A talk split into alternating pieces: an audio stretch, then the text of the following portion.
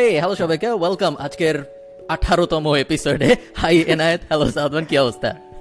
আলহামদুলিল্লাহ ভাইয়া আজকে জাস্ট আমাদের নেট ঠিক থাকলেই হইল। হ্যাঁ, আমার এখানে আশেপাশে আশেপাশে হইতেছে প্রচণ্ড কালো অবস্থা। যে কোনো সময় যে কোনো বৃষ্টি ছিটিতে পারে আমি কারণে ব্যাকআপ ট্যাকআপ নিয়ে আজকে বসছি একদম। ওই হ্যাঁ আমি কি ব্র্যান্ডিং করে দিলাম নাকি কোনো কিছু?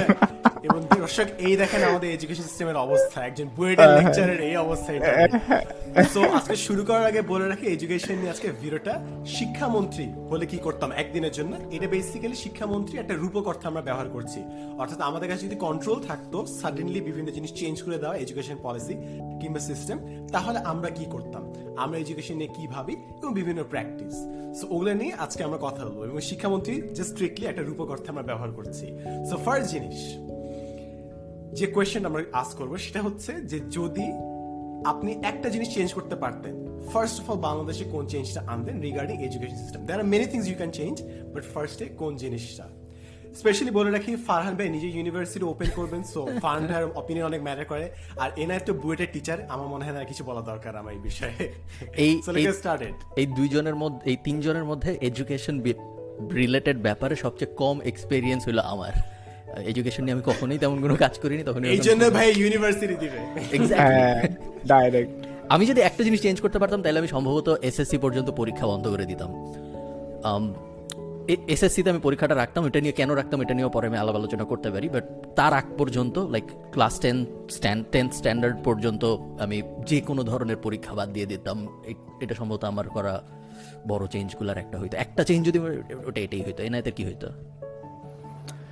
আমার তো মাথায় অনেকগুলো চেঞ্জ আছে। আসলে আমার সবকিছু পলিসি লেভেলে চিন্তা করতে মন চায়। এখনকার এখনকার চিন্তা ভাবনা অনুযায়ী অবশ্য নতুন শিক্ষাক্রমটা আমার খুব পছন্দ। মানে যেটা দুই হাজার বিশের দিকে প্রপোজ করা হয়েছিল, নতুন যে শিক্ষাক্রমটা নট শিক্ষানীতি। দুই হাজার বারোতে লাস্ট একটা সংশোধন আনছিল, তারপরে হচ্ছে রিসেন্টলি দুই হাজার বিশে আবার একটা প্রপোজাল দিছে। ওইটাতে বলা হয়েছে যে সায়েন্স কমার্স আর্টস এরকম আর তিনটা ভাগ আর থাকবে না। যেটা হচ্ছে আয়ুব খানের শিক্ষানীতি বলা যায়। উনিশশো উনষাটের দিকে আয়ুব খান হচ্ছে প্রথম এই, এইরকম একটা শিক্ষানীতি প্রপোজ করছিল অ্যান্ড ওইটা এখন পর্যন্ত চলতেছে। যদিও উনিশশো বাহাত্তরে আমরা কুদরতি ক্ষুদা শিক্ষা কমিশন পাইছিলাম অ্যান্ড বঙ্গবন্ধু শেখ মুজিবুর রহমানও কিন্তু প্রপোজ করছিল যে আমরা সার্বজনীন বিজ্ঞান ভিত্তিক একটা শিক্ষাধারা প্রচলিত করব। বাট কেন জানি ওই সায়েন্স আর্টস কমার্স তিনটা ভাগ আর চেঞ্জ হয় নাই। বাট এখন এইটা করার সাথে সাথে আমাদের এইটাও দেখতে হবে যে স্পেশালাইজেশনটা যাতে ঠিক থাকে, যে আমি আমি যদি এখন এমন করে দিই যে কেউ ফিজিক্স এখন আর নিতেছে না, বা একদম কোর্স সাবজেক্টগুলো যেগুলো সায়েন্সের জন্য পড়া লাগবে কিংবা কমার্সের জন্য পড়া লাগবে অ্যাকাউন্টিং কেউ আর নিতেছে না, এরকমভাবে আবার যাতে না হয় আমি স্পেশালাইজেশনের ব্যাপারটা ঠিক রাখব, আমি এটা নিয়ে আরও বিস্তারিত বলব, সমস্যা নেই, শিক্ষাক্রম বাট আমার কাছে মনে হয় যে এই জিনিসটা চেঞ্জ করা অনেক বেশি দরকার এই মুহূর্তে বাংলাদেশে, যে সায়েন্স কমার্স এই তিনটা ভাগ যাতে না থাকে, মানুষের সাবজেক্ট চয়েসের ব্যাপারে যাতে শিক্ষার্থীদের ওই ভলান্টারি মানে শিক্ষার্থীদের হাতে যাতে ইয়াটা যায় ডেমোক্রেটাইজড হয় জিনিসটা।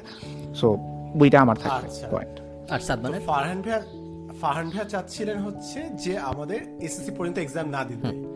এনআইএত বলতেছে যে পুরো শিক্ষা ব্যবস্থাটাকে একটা নীতির মধ্যে আনছে। আমাদের যে এখন সায়েন্স কমার্স আর্টস মাদ্রাসা সবগুলো যে সেপারেট পার্ট আছে সেগ্রিগেশনটা সরাই ফেলা। আর আমার ক্ষেত্রে জিনিসটা হচ্ছে যে ভাই আমাদের চোদ্দ বছর আসলে এডুকেশন দরকার নেই, আমাদের দশ বছরের মধ্যে এটা ক্র্যাম্প আপ করা যায়। আমরা এক্সট্রা চার বছর জাস্ট সময় নষ্ট করতেছি, কারণ ছাড়া কিন্তু। এবং একটা জিনিস, একটা স্ট্যাট আমি রফুল আলম ভাইয়ের সাথে কথা বলতেছিলাম, আমার শুনে নিজেরই খারাপ লাগছে। সেটা হচ্ছে যে, বাইরের দেশে এভারেজ পিএইচডি শুরু করা বয়স হচ্ছে ছাব্বিশ। আর আমরা ততই না কেবল বের হচ্ছি।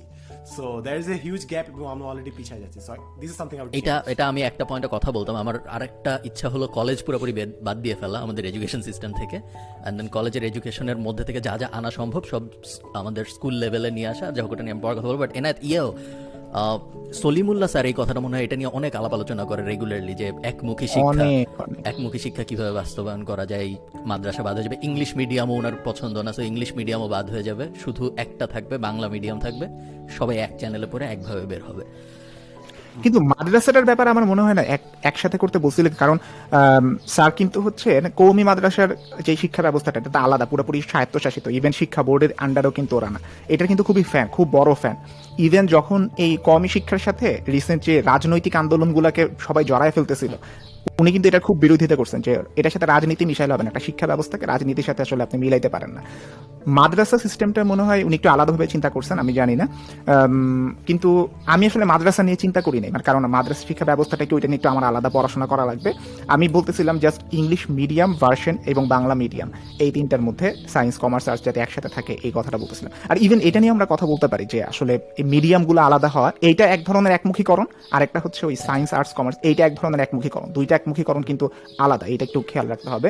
আর ইয়ে, ইয়ের ব্যাপারটা সলিমুল্লাহ খান স্যারের যে ফিলসফিটা ওইটা হচ্ছে এরকম যে আমাদের শিক্ষা ব্যবস্থাটা অনেকটা ইয়ে কেন্দ্রিক মানে কি বলব, অর- অর্থনৈতিক অর্থনীতি কেন্দ্রিক। যেমন আমি একটা এক্সাম্পল দিই যে যখন ঢাকা বিশ্ববিদ্যালয় প্রতিষ্ঠা করতে দেওয়া হয়েছিল, অনেকে কিন্তু বিরোধিতা করছে। বিরোধিতার কারণ কি ছিল? যে একটা চাষা ভূষার দেশ, ওইখানে আপনার বিশ্ববিদ্যালয় কেন লাগবে? ঢাকা বিশ্ববিদ্যালয়ের মতন তাও বিশ্ববিদ্যালয় কেন লাগবে? ওইখানে আপনি একটা কৃষি কলেজ বানায় দেন। কৃষি কলেজ বানাইলে ওইখানে যেহেতু কৃষি কাজ করে সবাই, কৃষি শিখবে, ওইটা ইমপ্লিমেন্ট করবে। সামহাও ওই ফিলোসফিটা কিন্তু এখন পর্যন্ত আমাদের ইয়ার মধ্যে রয়ে গেছে। যে আমরা আসলে আলটিমেটলি তৈরি করতেছি মানে বিশ্ববিদ্যালয় যে একটা ইনস্টিটিউশন এই ইনস্টিটিউশনের যা করা উচিত, তার থেকে অনেক দূরে এসে আমরা আসলে শুধুমাত্র ওই টেকনিশিয়ান কর্মী তৈরি করতেছি কিনা, সেই এইটার কারণও আছে কারণ অন্যগুলোর তো জব মার্কেটও নাই। জব মার্কেটের ব্যাপারেও আমাদের এখানে ধারণা রাখতে পেরেছে। তো সলিমুল্লাহ খান স্যার যে জিনিসটার বিরোধিতা করেন যে শিক্ষা কেন আসলে জব মার্কেট বেসিসে নেওয়া হবে শিক্ষার তো উদ্দেশ্য এইটা না। সো ওই যেহেতু স্যারের কথাটা তুললেন আমি কারণে ফিলোসফিটা একটু বললাম আর কি। এটাকে একটা কমপ্লিট ডিবেট হতে পারে যে শিক্ষার উদ্দেশ্য কি? শিক্ষার উদ্দেশ্য কি Sadman? What should be the purpose কি? তাই না? হ্যাঁ, এটাই আমি এটা ভাবতেছিলাম অ্যান্ড আমার মনে হয় এটা ডিফাইন করা দরকার যে শিক্ষার উদ্দেশ্যটা কি। আমি যেটা বুঝি সেটা হচ্ছে যে আপনি যেন ক্লিয়ারলি চিন্তা করতে পারেন। কোনো বায়াস ছাড়া যেন চিন্তা করতে পারেন ইনফরমেশন সিনথেসাইজ করতে পারেন। এটা আমি বুঝি। বাট মানুষ এখানে একটা আরেকটা মোরাল একটা জিনিস চলে আসে যে ইউ হ্যাভ মোরাল এথিক একটা নীতি নৈতিকতা শিক্ষাও এখানে মানুষ এক্সপেক্ট করে যে এডুকেশন থেকে মানুষ জানবে। বাট আমি এই জিনিসটা তো কোথাও দেখি না পড়াশোনার মধ্যে যে ইনগ্রেইন থাকে। খালি ধর্মীয় শিক্ষার মধ্যে থাকে। বাট এটার বাইরে তো মানুষের এক্সপেক্ট করে যে ভালো মানুষ হবে ওয়েল বিইং কিংবা ওয়েল বিহেভিয়ার ওগুলো তো শিক্ষার মধ্যে ডিরেক্টলি আমাদেরকে শেখানো হয় না সো না, আসলে তো শেখানো হয় না। বেশিরভাগ সময় মানুষ একই শিক্ষা সিস্টেম থেকে বের হয়ে মানুষ খুব ভালো ওয়েল বিহেভ একদম খুব সিভিলাইজ মানুষ হয়, আবার খুনিও বের হয়। খুনিরও মাস্টার্স ডিগ্রি থাকতে পারে নর্মাল মানুষেরও থাকতে পারে। সো হ্যাঁ ধর্মীয় শিক্ষার বাইরে আমাদের নীতি নৈতিকতা রিলেটেড তো আর পড়াশোনা করানো হয় না। আর যদি করানো হইতো, তারপরেও যে এই দশটা পয়েন্ট মুখস্থ করে, এই দশটা পয়েন্ট আমি লিখলে আমি ভালো হয়ে যাব আমার ক্যারেক্টার ভালো হয়ে যাবে, ওটা তো হয় না সাধারণত। হ্যাঁ শিক্ষার উদ্দেশ্য আমি তোমার সাথে একমত। শিক্ষার উদ্দেশ্য আসলেই হওয়া উচিত যে চিন্তা ভাবনার ক্ল্যারিটি পাওয়া, কীভাবে কি চিন্তা করতে হবে ইনফরমেশন কীভাবে খুঁজে বার করতে হবে, এই রিলেটেড ব্যাপার স্যাপার। আর এই তো হ্যাঁ এটাই আসলে একমাত্র উদ্দেশ্য হওয়া উচিত বলে মনে হয়। এনার কিছু একটা বলতে চাচ্ছি আমি আর কি রাখছি এইখানে এইখানে ভাই জিনিসটা হইতেছে আপনার আমরা যেটা সবসময় চিন্তা করি যে একটা মানুষ একটা ডিগ্রি নিলে তার শিক্ষা অনেকটা কমপ্লিট হয়। এই ধারণাটা আমাদের ভুল। তার কারণটা হইতেছে রিসেন্টলি আপনারা আলমা ম্যাটারটা কি দেখছেন? ইন্ডিয়া যেটা বের করছে ইন্ডিয়া থেকে নেটফ্লিক্সে আলমা ম্যাটারের মধ্যে IIT Indian Institute of Technology হ্যাঁ হ্যাঁ হ্যাঁ হ্যাঁ রাইট রাইট দেখছি সেটা এইটার মধ্যে গেলে দেখবেন যে ওরা ওইখানে জেন্ডার ডিসক্রিমিনেশন যেটা দুই হাজার সতেরো সালে ওদের একটা ইয়ে হয়েছে মানে ভাইস প্রেসিডেন্ট নির্বাচন হয়েছে ওদের এখানে কোনো মানে ফিমেল ভাইস প্রেসিডেন্ট এখন পর্যন্ত ক্যান্ডিডেট হইতেই ভয় পায়, আর নির্বাচিত তো হয়ই নাই। একটা স্টুডেন্ট ইলেকশন সাপোজ যে কোনো কিছু হইতে পারে। ওইখানে male is to female ratio ratio হচ্ছে one is to sorry female is to male হচ্ছে ওয়ান ইস টু নাইন মানে প্রতি নয়জন ছেলের বিপরীতে একজন মেয়ে শুধু পড়ে।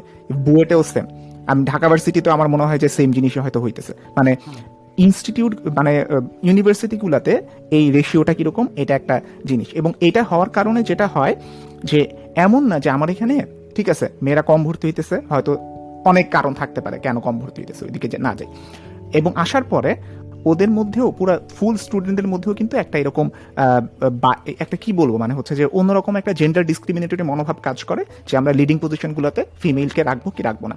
তার মানে cream of the society BUET Dhaka ভার্সিটিতে এইসব জায়গাগুলোতে আসতেছে বাট ওদের চিন্তা চেতনা আমি আমি জাস্ট একটা এক্সাম্পল হিসেবে নামগুলো নিছি যে কোনো প্রাইভেট ভার্সিটির নামও আমি নিতে পারি নর্থ সাউথ ইউনিভার্সিটি থেকে শুরু করে এশিয়া প্যাসিফিক যে কোনো জায়গায় ক্রিম অফ দ্য সোসাইটি ওরা চিন্তা করতেছি। ওদের ধ্যান ধারণাই এরকম ওরা কিন্তু ডিগ্রি নিয়ে ঠিকই বাইর হইতেছে ঠিক আছে? তো সেম জিনিস আমি আমার ইনস্টিটিউট ইনস্টিটিউশনের কথা বলতে পারি আমি ঢাকা ইউনিভার্সিটি সম্পর্কে অনেক কিছু জানি মোটামুটি অনেক ওঠা বসা হয়েছে গত চার পাঁচ বছরে এটাও জানি। তো যিনি- মানে জিনিসটা হইতেছে এরকম না যে এত বড় ডিগ্রি পাইতেছে এত পড়াশোনা করতেছে বাট আলটিমেটলি তাদের চিন্তা চেতনা ক- কীরকম আছে? আমরা আমাদের গ্রুপগুলো দেখি না সাদমান মানে ফার্মলি আমরা যে আমাদের ইনস্টিটিউশনের গ্রুপগুলোর ভিতরে গেলেই তো দেখলেই তো বোঝা যায় যে মানুষের চিন্তা চেতনা আসলে কোন লেভেলে ফেসবুক গ্রুপগুলোর মধ্যে দেখলেই বোঝা যায় যে আমরা এটা চিন্তা করি যে বুয়েটেও এরকম মানুষ আছে মাঝে মাঝে আমি চিন্তা করি ঢাকা ভার্সিটি প্রাইভেট গ্রুপে আমি যাইনি বুয়েটেও এরকম মানুষ আছে মাঝে মাঝে আমরা এটা চিন্তা করি। তো পশ্চাৎপদ চিন্তা চেতনা যে মানুষের মধ্যে থাকে এটা ডিগ্রি দিয়ে আসলে যে ওভারকাম করা যায় না এটা একটা বড় রিজন অ্যান্ড আমার ইউটিউবিং শুরু করার একটা মেইন মোটো ছিল এটা যে আমি এমন জিনিসগুলোই প্রিচ করব যে জিনিসগুলো হয়তো ইনস্টিটিউটের মধ্যে আপনাকে শেখানো হয় না। এটা টেকনোলজির বেসিসে যারা যারা আসতেছে তারাও এটা যাতে শিখতে পারে।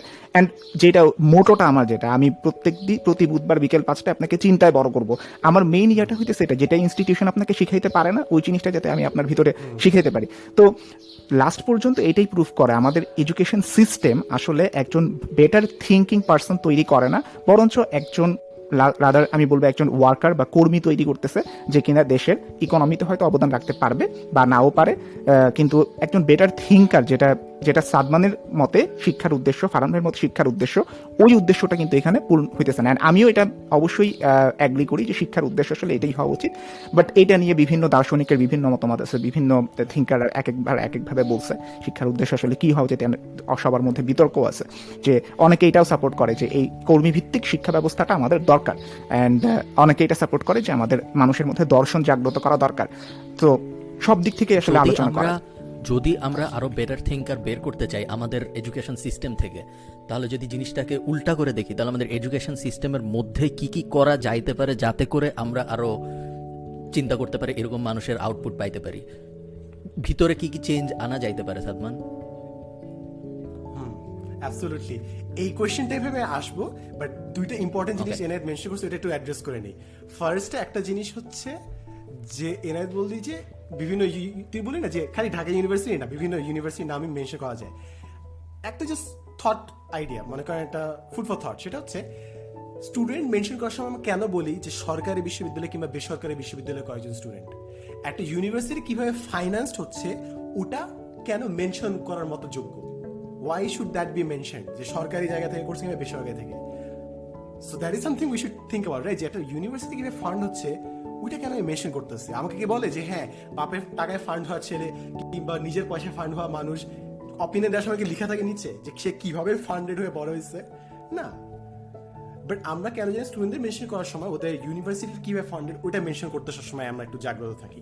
That is something we should think about and second জিনিস ফান্ড যেটা বললেন যে থিঙ্কিং প্রসেস এখানে একটা ইম্পর্টেন্ট জিনিস আমি সবসময় চিন্তা করি। এনে যেটা বলল যে এডুকেশন সিস্টেমে যেটা শিখানে, ওইটা শিখানো।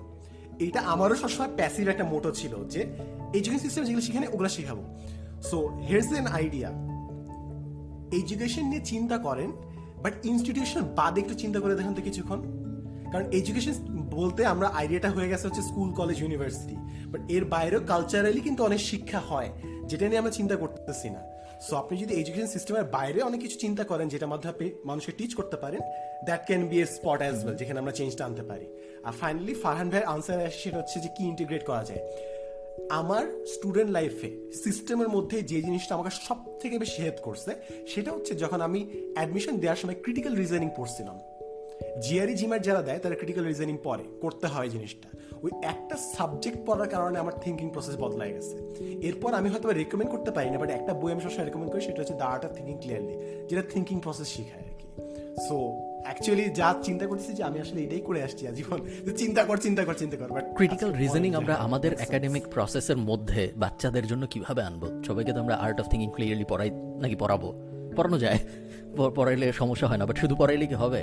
হবে তো না। এটা একটা ব্রিলিয়ান্ট জিনিস আছে সেটা হচ্ছে ধাঁধা। ধাঁধাগুলো আসলে এইভাবে ডিজাইন করা আছে। সো একটা একটা ধাঁধা দেখবেন যে সতেরো ভাগের আট ভাগ তারপর সতেরো ভাগের সাত ভাগ আর সতেরো ভাগের দুই ভাগ। এরকম করে উট আপনাকে ভাগ করতে হয়।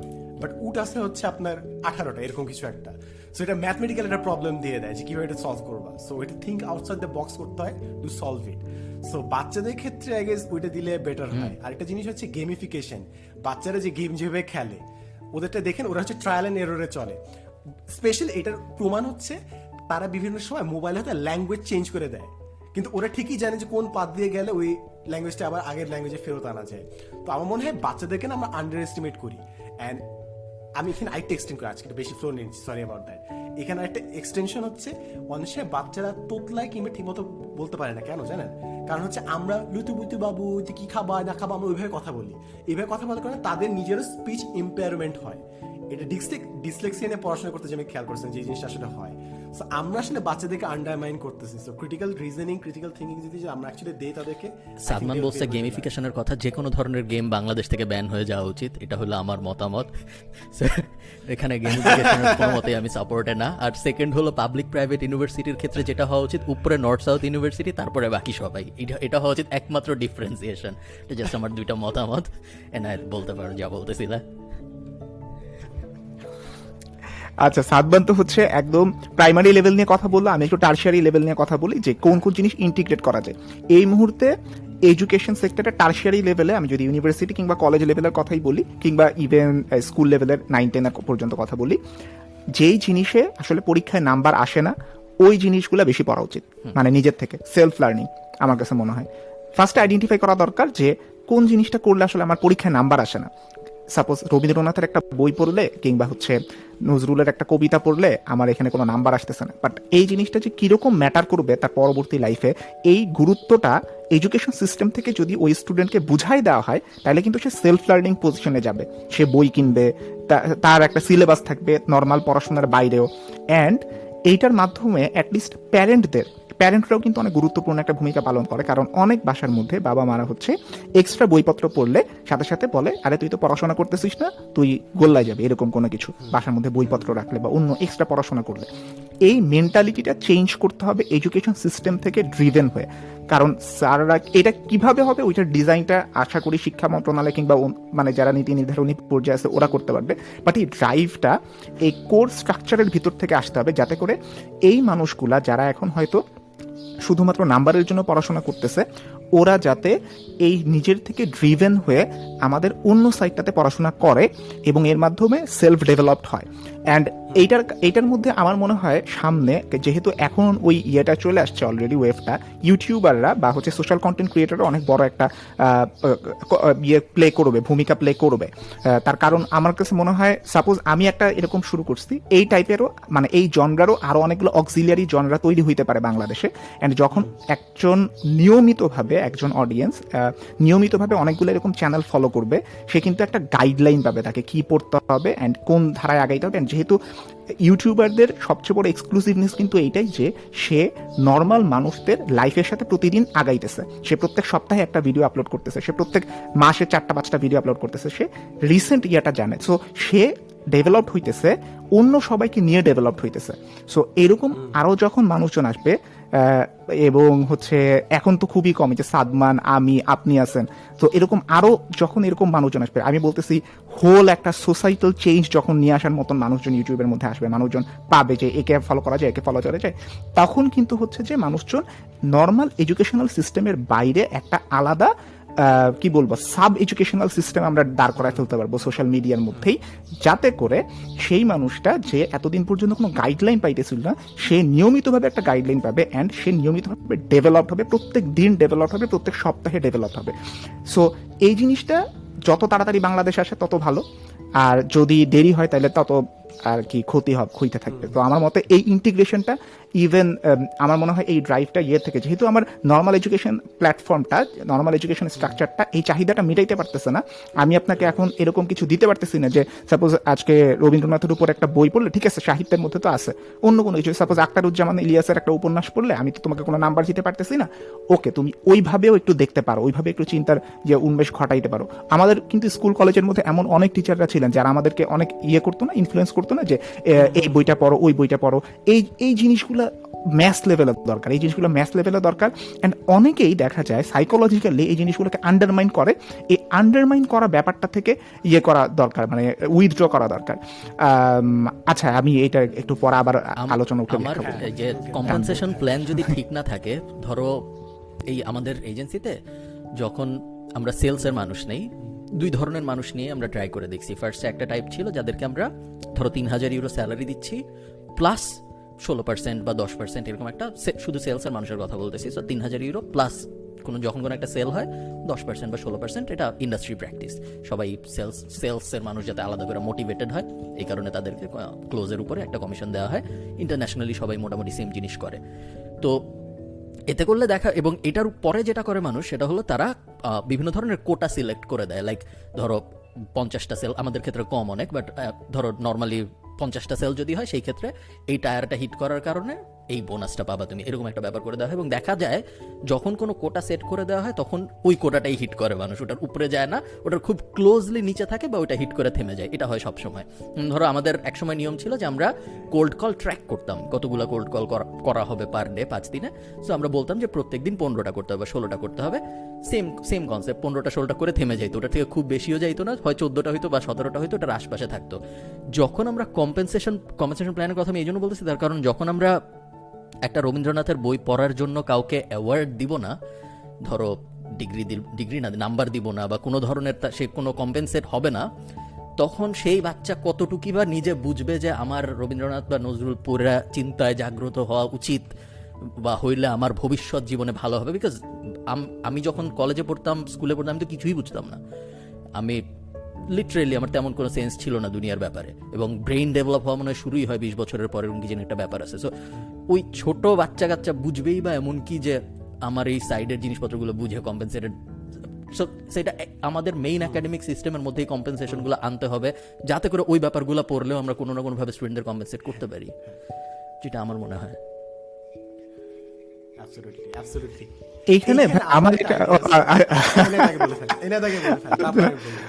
আচ্ছা ভাইয়া একটা জিনিস বাংলাদেশে ক্রিপ্টো কারেন্সির ক্রেজটা যখন শুরু হয়েছে এটা কোন বয়সের মানুষদের মধ্যে বেশি শুরু হয়েছে একদম ক্লাস নাইন টেন থেকে শুরু করে এই যে ইউনিভার্সিটি লেভেল এই এই রেঞ্জটাতে এখন এই যে ক্রিপ্টো কারেন্সি নিয়ে আমার জানা লাগবে বা আমার আমি এমন অনেক মানুষের সাথে কথা বলছি যারা হইতেছে বলতেছে যে ক্রিপ্টো কারেন্সি আমার লাইফ বদলাই দিছে। এমন না যে ও অনেক বিটকয়েন পাইছে এরকম না।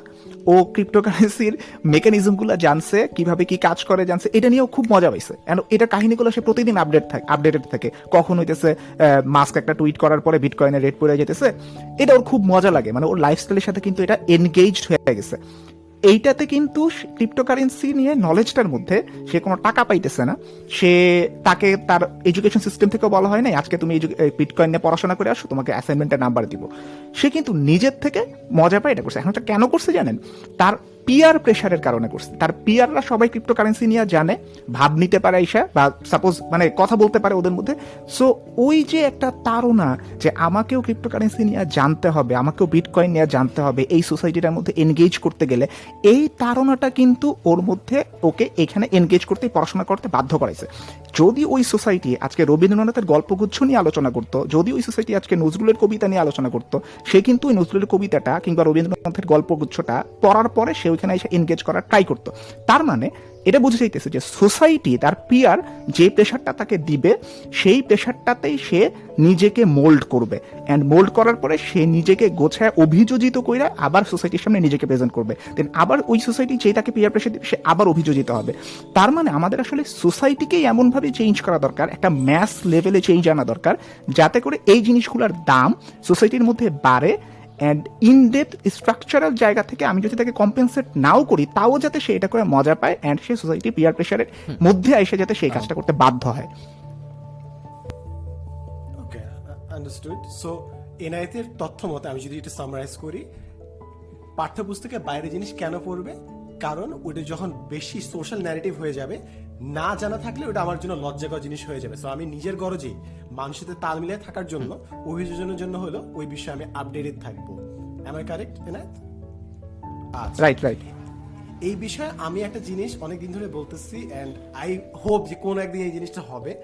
সো আমি একটা আইডিয়া দিই যে ইনসেন্টিভাইজেশন জিনিসটা। এটা মন্দের ভালো এটা পারফেক্ট সলিউশন না। But জিনিস হচ্ছে যে বাংলাদেশি মানুষ বুয়েটে চান্স পাওয়া এনআইয়ের মতো এনআইতের মতো, কিংবা ঢাবিতে, কিংবা বিসিএস চান্স পাওয়া, এগুলাকে অনেক মানে অনেক বড় করে দেখে। ইটস তাদের লাইফের গোল অনেকের, ঠিক আছে? সো এখানে যদি একটা সিস্টেম করে দেওয়া হয়, যে মনে করেন বুয়েটে চান্স পায়, যদি কারও গণিত অলিম্পিয়াডে গোল্ড মেডেল থাকে পার্টিসিপেশন থাকে, তাহলে সে বুয়েটে পাঁচ মার্ক এক্সট্রা অ্যাডভান্টেজ পাবে। কিংবা আইসিটি অলিম্পিয়াডে তার পদক আছে, তার মানে ও বিসিএস ডিরেক্ট ভাইবাতে চলে যাবে। সো এরকম যদি এন্ট্রি লেভেলে যেগুলো মানুষ খুবই মোটিভেটেড যেগুলো জায়গায় চান্স পা ওগুলা জায়গায় যদি ভর্তিরে এরকম কন্ডিশন থাকে, যেগুলো জায়গায় চান্স পাইতে হলে তোমার স্বর্ণপদক লাগা, লাগবে কিংবা বিদেশে পার্টিসিপেশনে লাগবে, তাহলে আমার মানুষ মনে হয় অটোমেটিক ইনসেন্টিভাইজড হবে পাঠ্যপুস্তকের বাইরে এইসব জিনিসে পার্টিসিপেট করতে। অ্যাটলিস্ট বাবা মা নিজেরাই ছেলেপুলেকে পাঠাবে যে, ভাই, তুই যা পার্টিসিপেট করতে হবে বুয়েটে চান্স পাইতে হবে কিংবা আইবিতে চান্স পাইতে হবে, এরকম কিছু একটা। So that is my way যে কীভাবে তাদেরকে ইনসেন্টিভাইজ করা যায়। আচ্ছা ফারান ভাই শুরু করার আগে আমি একটু এটা বলে যেহেতু গোল্ড মেডেলের গোল্ড মেডেলের কথাটা আসছে। না না ওই জন্য না। ধনঞ্জয় বিশ্বাসকে কি আপনারা চিনেন? ধনঞ্জয় বিশ্বাস। আমি বেশ আগের এবং উনি গোল্ড মেডেল পাইছিল কিনা জানি না বাট বেশ ভালো একজন মানে অলিম্পিয়াডে খুব ভালো করতাম। ইভেন মনে হয় সিলভারও পাইছিল ব্রোঞ্জও তো পাইছিল। খুব আমি এক্স্যাক্টলি মনে নাই। উনি খুব সম্ভবত আমি ভুলে গেছি উনি চিটাগাং ইউনিভার্সিটিতে পড়াশোনা করছেন। চিটাগাং ইউনিভার্সিটি অথবা সাস্ট আমি এক্স্যাক্টলি খেয়াল নাই। তো উন- উন- উনাকে যখন জিজ্ঞেস করা হয়েছিল যে আপনি বইয়েটা কেন ইয়ে করেন নাই, আমার যতদূর মনে আছে আমি এক্সাক্ট ইয়ে করতেছি না পেপারের মধ্যে পড়ছিলাম যে বুয়েটা কেন ইয়ে করেন নাই, তখন উনি বলছিল, আমি তো জাস্ট ম্যাথে ভালো। কিন্তু অন্য সাবজেক্টগুলোতে তো আমি ভালো না। কিন্তু বুয়েটে তো গেলে ফিজিক্স কেমিস্ট্রি তারপরে সাথে আরও অনেক কিছু পড়তে হয়। ইভেন উনি যেহেতু ম্যাথের উনি কিন্তু ইজিলি সিএসসি তে ম্যাচ করে। সিএসসি তে পুরোপুরি ম্যাচ করে ধনঞ্জয় বিশ্বাস। কিন্তু তারপরে উনি উনি বলতেছে যে, না, আমার চিটাগাং ইউনিভার্সিটিতে সাপোজ আমি ম্যাথ নিয়ে পড়তেছি, এটা আমার জন্য ভালো, কারণ আমি শুধু ম্যাথ নিয়ে থাকতে পারতেছি। ঠিক আছে? তো যারা এরকম এক্সট্রাঅর্ডিনারি লেভেলের মানে যারা আসলে খুব ভালো করে, এরা দেখা যায় কেউ একটা স্পেশালাইজড হয়ে যায় কিনা। মানে হচ্ছে জাস্ট আমি ম্যাথ করব বা জাস্ট এরকম এটা থেকে আবার আমাদের নতুন আর একটা কোশ্চেনের মধ্যে জন্ম হয় যে ইউনিভার্সিটি লেভেলে আসলে সাবজেক্ট যে এরকম মাল্টিপল সাবজেক্ট আমরা পড়াই, বিভিন্ন ধরনের সাবজেক্ট পড়াই, কিন্তু একজন যদি এই একটা সাবজেক্টেই ভালো করতে চায়, যেমন আলমা ম্যাটারের মধ্যে কি দেখাইতেছিল যে, একজন ডেটা সায়েন্টিস্ট সে হচ্ছে সফটওয়্যার ডেভেলপমেন্ট নিয়ে সিএসসির কিন্তু অনেকগুলো ইয়ে আছে সফটওয়্যার ডেভেলপমেন্ট হার্ডওয়্যার এরকম অনেকগুলো ভাগ আছে। তো সে সফটওয়্যার ডেভেলপমেন্টে যাইতে চায় না বাট তার প্যাকেজ আসছে, ধরুন প্লেসমেন্ট হইতেছে প্লেসমেন্টের মধ্যে তার আঠারো লাখের প্যাকেজ আসছে। সে আঠারো লাখ এখন থেকে পাবে, কামাবে। সো সে তাও সফটওয়্যার ডেভেলপমেন্টেই গেছে, কারণ ওইখানে টাকা বেশি আছে।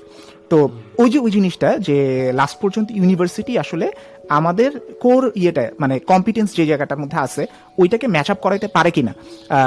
তো এই যে দেখা যায়, যদি একজন এরকম ম্যাথে খুব ভালো থাকে, কিন্তু তাকে আমি সিএসসিতে সাপোজ ডেটা সায়েন্স বা কোডিং করাইতে বাধ্য করতেছি, সে একদম পিওর ম্যাথ যেটা, বা পিওর ফিজিক্স যেটা যেটা সাপোজ আমি এখন যদি বলি নাসার মধ্যে, বাইরে এখন কি হইতেছে না হইতেছে মানে স্পেসের মধ্যে মঙ্গল নিয়ে কাজ করতেছে ওরা।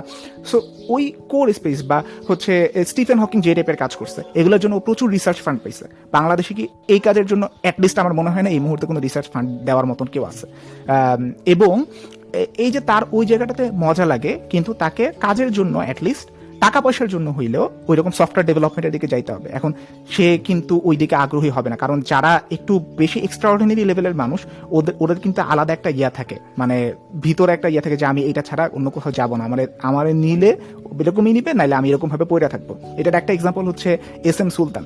এস এম সুলতানের এস এম সুলতানের ড্রয়িং কিন্তু অনেক বিখ্যাত বাংলাদেশে, কিন্তু ওর জীবনটা একটু দেখেন আপনি, ও সারাক্ষণ হইতেছে ওর, ওরে বিয়া দিতে নিছে ও পালায় গেছে। মানে ও ও পালায় গেছে, ইন্ডিয়া টিন্ডিয়া ঘুরে টুরে আসছে। অ্যান্ড ওই সময় ওর অনেকগুলা ভালো ভালো চিত্রকর্ম হয়েছে কিন্তু কোনোটা এখন আর নাই। কেন ওর মন চাইছে ওই সময় আঁকছে বিভিন্ন কাজের জন্য হয়তো নর্মালি মন চাইছে আঁকছে মনের মনের খেয়ালে আঁকছে ওগুলো এখন হারায় গেছে। অথচ ওইগুলো পাইলে এখন হয়তো বাংলাদেশের চিত্রকর্ম অনেক মানে খুব ভালো একটা ইয়ে হইতো এলিমেন্ট হইতো। তার মানে এক্সট্রাঅর্ডিনারি লেভেলের যারা আছে, যারা হইল এরকম প্রডিজি টাইপের বা হচ্ছে একটা ইভেন প্রডিজিও বাদ দিলাম। ম্যাথ লেভেলে আমি আসি, যারা একটা জিনিসে সেন্ট্রালাইজ থাকতে পছন্দ করে, এরকম মানুষজন।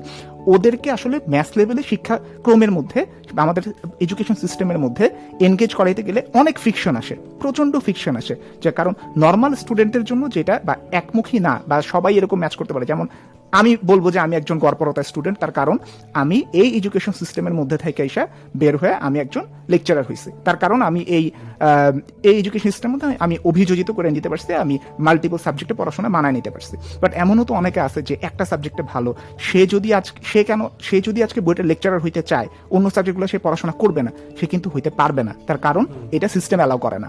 কিংবা সে যদি আজকে সিজিপিএ বেশি রাখতে চায়, সেটাও পসিবল না অ্যান্ড আলটিমেটলি এটা যা তার জব প্লেসমেন্টের মধ্যে সমস্যা করবে। এস এম সুলতান যদি আজকে বলে, আমি শুধুমাত্র চিত্রই আঁকবো, যেমন আঁকবো, অমনি আঁকবো, আমার ঘুমাইতে মন চাইছে এখন, তুই আমার ঘুমাইতে দিবি, আমি এখন উঠবো, আমি উঠার পরে তারপরে তুই আমার কল রিসিভ আমি, আমার কল দিলে তুই, আমিও সময় কল রিসিভ করব, আর আমার মতন আমি চলবো। এখন এই জিনিসগুলো তো আসলে হোল সোসাইটাল দিক থেকে হচ্ছে ভ্যালু করা এই মুহূর্তে সম্ভব হইতেছে না। তো ওদের জন্য কি আমরা আলাদা কোনো একটা সিস্টেম ডেভেলপ করতে পারি কিনা বা ওদেরকে কীভাবে ইনকর্পোরেট করতে পারা যায় এডুকেশন সিস্টেমের মধ্যে এটা একটা problem solve problem solving point হইতে পারে। এবং এর মাধ্যমে দেখা যাবে আমরা হয়তো আহ, অনেক বড় আউটপুট পাইতেছি অল্প কিছু মানুষের কাছ থেকে। অ্যান্ড এর মাধ্যমে হয়তো বাকিরা যারা আছে ওরাও হয়তো ইয়ে হবে আহ, মানে উৎসাহী হবে এই জায়গাটাতে আসতে। নিরুৎসাহিত কথা। প্রডিজিদের জন্য আলাদা ইনস্টিটিউটের ভিতরে অপশনস রাখা দেন ওই অপশনসে যেতে, তারপরে আমাদের আবার চিন্তা করতে হবে তখন অন্যরা যদি বলে আমিও প্রডিজি তখন ওই কে প্রডিজি কে প্রডিজি না, আমিও শুধু এই পড়ব।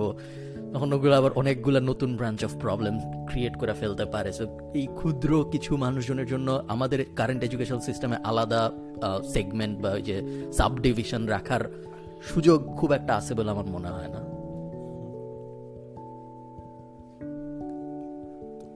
আমার মনে হয় এটা যে আধুনিক বিশ্বের যে প্রবলেমটা সলিউশনটা সেটা হচ্ছে মডিউলার এডুকেশন সিস্টেম অর্থাৎ স্টুডেন্টস গেট টু চুজ যে তারা কোন সাবজেক্টে পড়াশোনা করবে। যেরকম আমাদের কারিকুলাম কোর্স কিন্তু একদম স্ট্রাকচার আমি চাইলে অন্য লাইনে পড়তে পারব না। I am not even allowed আমি যদি এখন চাই যে আমি সাইকোলজিতে মাস্টার্স পড়ব, না, আমাকে দিবে না। বিকজ তোমার বিবিএ তুমি বিবিএ করছ, তুমি তো মানে ওই অনার্স পর্যায়ে তুমি পড়ো নাই। সো আমি চাইলে শিফট করতে পারব না। সো আমাদের ফ্লেক্সিবিলিটি নাই। সো বাইরে দেশে যেটা হয় যে ইভেন দে ক্যান চুজ যে হ্যাঁ আমি ফাইন্যান্স পড়তেছি at the same time marketing পড়তেছি, আমি অন্য জিনিস পড়তে পারি।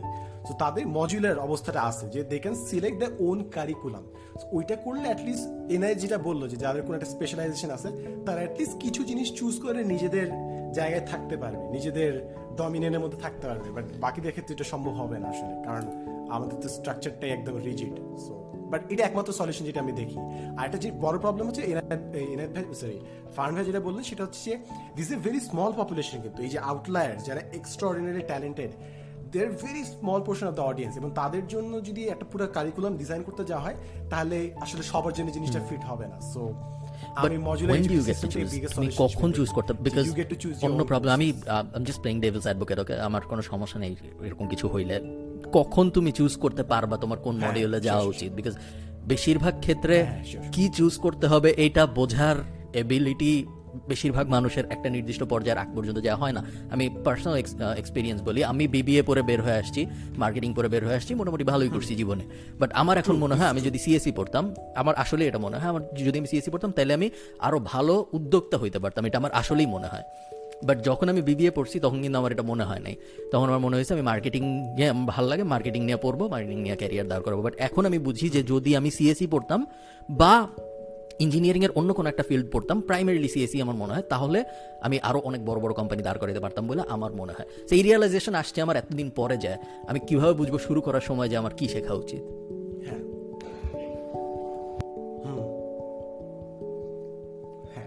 দিস ট্রু অ্যান্ড আসলে কিন্তু অনেকে জানা সম্ভব হয় না। ফর এক্সাম্পল আমি শেষ করার পর বিজনেস গ্রাজুয়েট করার পর, আমার মনে হচ্ছে যে আমি সাইকোলজি কিংবা আর্কিটেকচার পড়লে আমার জন্য বেটার হইতো। বাট এখন still there is a chance যদি আমাদের অ্যালাউ করতো যে তুমি এটা তোমার যদি স্নাতক নাও থাকে, তবুও তুমি মাস্টার্সে ক্রস ডিসিপ্লিন পড়তে পারবা। এই যদি রুলটা থাকতো, তাহলে কিন্তু আমরা তবুও পড়তে পারতাম। বাট এই রুলটা নাই, যেটা বাইরে আছে। বাইরে মানুষ ইউ ক্যান ডু মাস্টার্স এমনকি আপনি বিভিন্ন টপ ইউনিভার্সিটি সাইকোলজি যারা পড়ায় মাস্টার্স ওদের এখানে দেখেন। তারা কিন্তু চায়ও না যে আপনার স্নাতক থাকুক। তারা চায় যে ডাইভার্স ব্যাকগ্রাউন্ড থেকে যেন মানুষ আসুক এবং তাদেরকে তো নতুন করে শেখানো যায়। সো প্রথম প্রবলেমটা হচ্ছে অনেকে জানবে না যে তারা কি শিখতে চায়। আমরা যদি তাদেরকে চুজও দিই অপশনও দিই যে তোমরা যা ইচ্ছে চুজ করো, অনেকে জানবে না। তারপরের সলিউশনটা হচ্ছে যে তুমি এখনও মনে করো ক্লিয়ার না, পরে জানলা?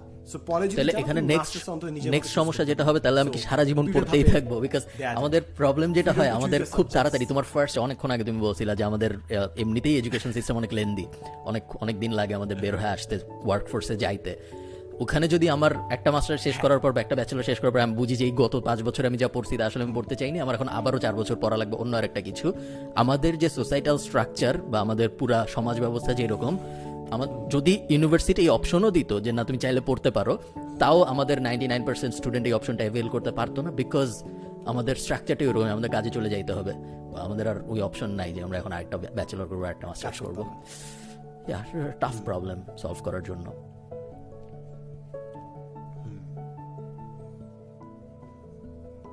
এটা এটা না আমারও এই জিনিসটা আমার একটু কেমন জানি লাগে যে আমরা স্টুডেন্টদেরকে মানে এতটা এঙ্গেজ রাখি যে ওদের লাইফে অন্য কিছু করতে পারতেছে না। আমার তো মনে হয় না যে এডুকেশন আপনার লাইফে এমনই আগ্রাসী হওয়ার কথা। You should be able to do things আপনি যদি পড়ার সময় অন্য কিছু অ্যাপ্লাই না করতে পারেন so what's the point of that education আমি যদি বিবে পড়তে পড়তে যদি আমি ব্যবসা ওপেন করতে না পারি which was an actual dilemma আমার অনেক ফ্রেন্ড ব্যবসা স্টার্ট করতে প্যারা খাচ্ছিল বিকজ তাদেরকে পড়াশোনা করতে হচ্ছে অ্যাসাইনমেন্ট করতে হচ্ছে। সো আমার তো মনে হয় জিনিসটা একটু কন্ট্রাডিক্টরি যে তুমি শিখাচ্ছ জিনিসটা বাট অ্যাপ্লাই করার জন্য সময় দিচ্ছ না। So again this is a systematic problem যে আমরা এমনভাবে স্ট্রাকচার করতেছি যে স্টুডেন্টদের মধ্যে ইনাফ টাইম লাইনটা আমার পছন্দ হয়েছে। বিবিএ পড়তে পড়তে এতই বিজি পারে। বিজনেস অ্যাডমিনিস্ট্রেশন পড়তে পড়তে আর বিজনেস করার সুযোগ পাইতেছে না। বিজনেস করতে পারতেছে না। এইখানে আরেকটা জিনিস আমি বলে রাখি এই ফার্ম ভাই যেটা বললেন সেটা হচ্ছে সারা জীবন কি পড়েই যাব? আমার মনে হয় সারা জীবন পড়তে পারা সম্ভব ছিল। যদি না এরকম আগ্রাসী হইতো যে তোমাকে ক্লাসে অ্যাটেন্ড করতে হবে অ্যাটেন্ডেন্স নাইনটি পার্সেন্ট থাকতে হবে নাহলে অনেকেই পড়তে পারতো কিন্তু টু বি ভেরি অনেস্ট অনেকে অনেক বড় বয়সেও তারা মাস্টার্স মাস্টার্স করে পিএইচডি করে সময় নিয়ে করে। এমনকি আছে যে চিফ এক্সিকিউটিভ লেভেলে আছে তিনি পিএইচডি করলেন চাকরি করা অবস্থায় চাকরির বিষয়ে তিনি পিএইচডি করছেন সো ইটস পসিবল অ্যান্ড জিনিস হচ্ছে আমাদের আরেকটা বড় মিসকনসেপশন যেটা আমি দেখি সেটা হচ্ছে মানুষ ভাবে যে এডুকেশন হচ্ছে ইনস্টিটিউশন পর্যন্ত লিমিটেড যে ছাব্বিশ হইল আঠাশ হইল ডিগ্রি পাইলাম তারপর শেষ। না ইউ শুড কন্টিনিউসলি লার্ন তাই না? যে আমরা এখন হয়তো গ্র্যাজুয়েট করছি ফার্ম ভ্যাট তো এখনও আপনি বিভিন্ন কোর্স করে যাচ্ছেন রাইট নিজে বানাচ্ছেন আপনি অন্যদের কোর্সটা করতেছেন। সো মানুষ কেন জানি ভাবে যে আমি গ্র্যাজুয়েট এবং ডিগ্রি নেওয়াটা জাস্ট একটা ইয়ে হওয়া উচিত আমাদের the মানে. জাস্ট একটা যে সডাস্ট আউটকাম হওয়া উচিত যে আমি পড়তেছি শিখতেছি শিখতেছি শেখার কারণে একটা ডিগ্রি পেয়ে গেলাম। আমি আবার তোমাকে একটা এক্সাম্পল দিই যেমন ধরো এনআইতে পিএইচডি আছে যেটা আসলে আছে এনআইতে ডাবল পিএইচডি জানি এমনি বল। নাই নাই নাই পিএইচডি করি নাই এখনও তো। ফেসবুকের নাম তুমি আমার নামের এখানে লেখা ডক্টর মোহাম্মদ এনায়েত চৌধুরী। একটা সাবস্ক্রাইবার হইলে ডক্টর বসানো যায় নামের আছে। ওটা চেঞ্জ চলে আসবে চ্যানেল নেমে চেঞ্জ করে দেবো। অনারারি ডক্টরেট দেওয়া হয়। আচ্ছা ইউটিউবকে এটা ইয়া করতে হবে যে ইউটিউবের পক্ষ থেকে ডক্টরেট ডিগ্রি দিবে। আমাদের বলছিলাম সিলভার প্লে বাটন দরকার নাই অনারারি ডক্টরেট দিয়ে দেন আপনারা একটা। আমাকে অনেকে বলছে যে পিএইচডি করবা নাকি? সো তখন আমার ফার্স্ট যেটা মনে হইছে যে, আমি খুব একটা ভালো স্টুডেন্ট না বাট আমার ফার্স্ট যেটা মনে হয়েছে যে পিএইচডি করব অ্যাজ লং অ্যাজ আমি ডিজিটাল মার্কেটিং একটা পিএইচডি করতে পারি বিকজ আসলে আমি যেটা করতেছি সেটা হলো আমি ডিজিটাল মার্কেটিং শিখতেছি পিএইচডিটা হবে জাস্ট একটা আউটকাম সো ডিজিটাল মার্কেটিংয়ে পিএইচডি ছিল না ওই সময়, এখনও সম্ভবত নাই। খুব বেশি দিন আগের কথা বলতেছি না, আমি দুই তিন বছর আগের কথা। সো এই কারণে আমি আর পিএইচডি করিনি।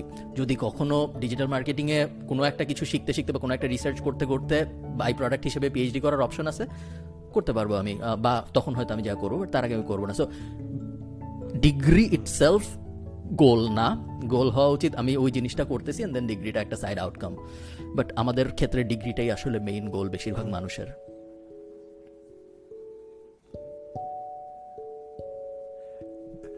আচ্ছা সো এখন আমি যদি একটা কোয়েশ্চেন করি যে what's the point of a degree আমি যদি কোয়েশ্চেনটা আস করি, আমি যেভাবে বুঝি সেটা হচ্ছে কিছু প্রফেশনের দরকার আছে, যে ডক্টর কিংবা লয়ার কারণ ওই ডক্টর কিংবা লয়ার কি জানে আমি তো জানি না, কারণ আমি বেশি পড়াশোনা করি না। সো ডিগ্রি দেখলে যে হ্যাঁ ভাই অ্যাটলিস্ট ওটা দেখে আমি মনকে সান্ত্বনা দিতে পারব যে দের যে কাগজ যেটা বলে যে এই মানুষটা জানে।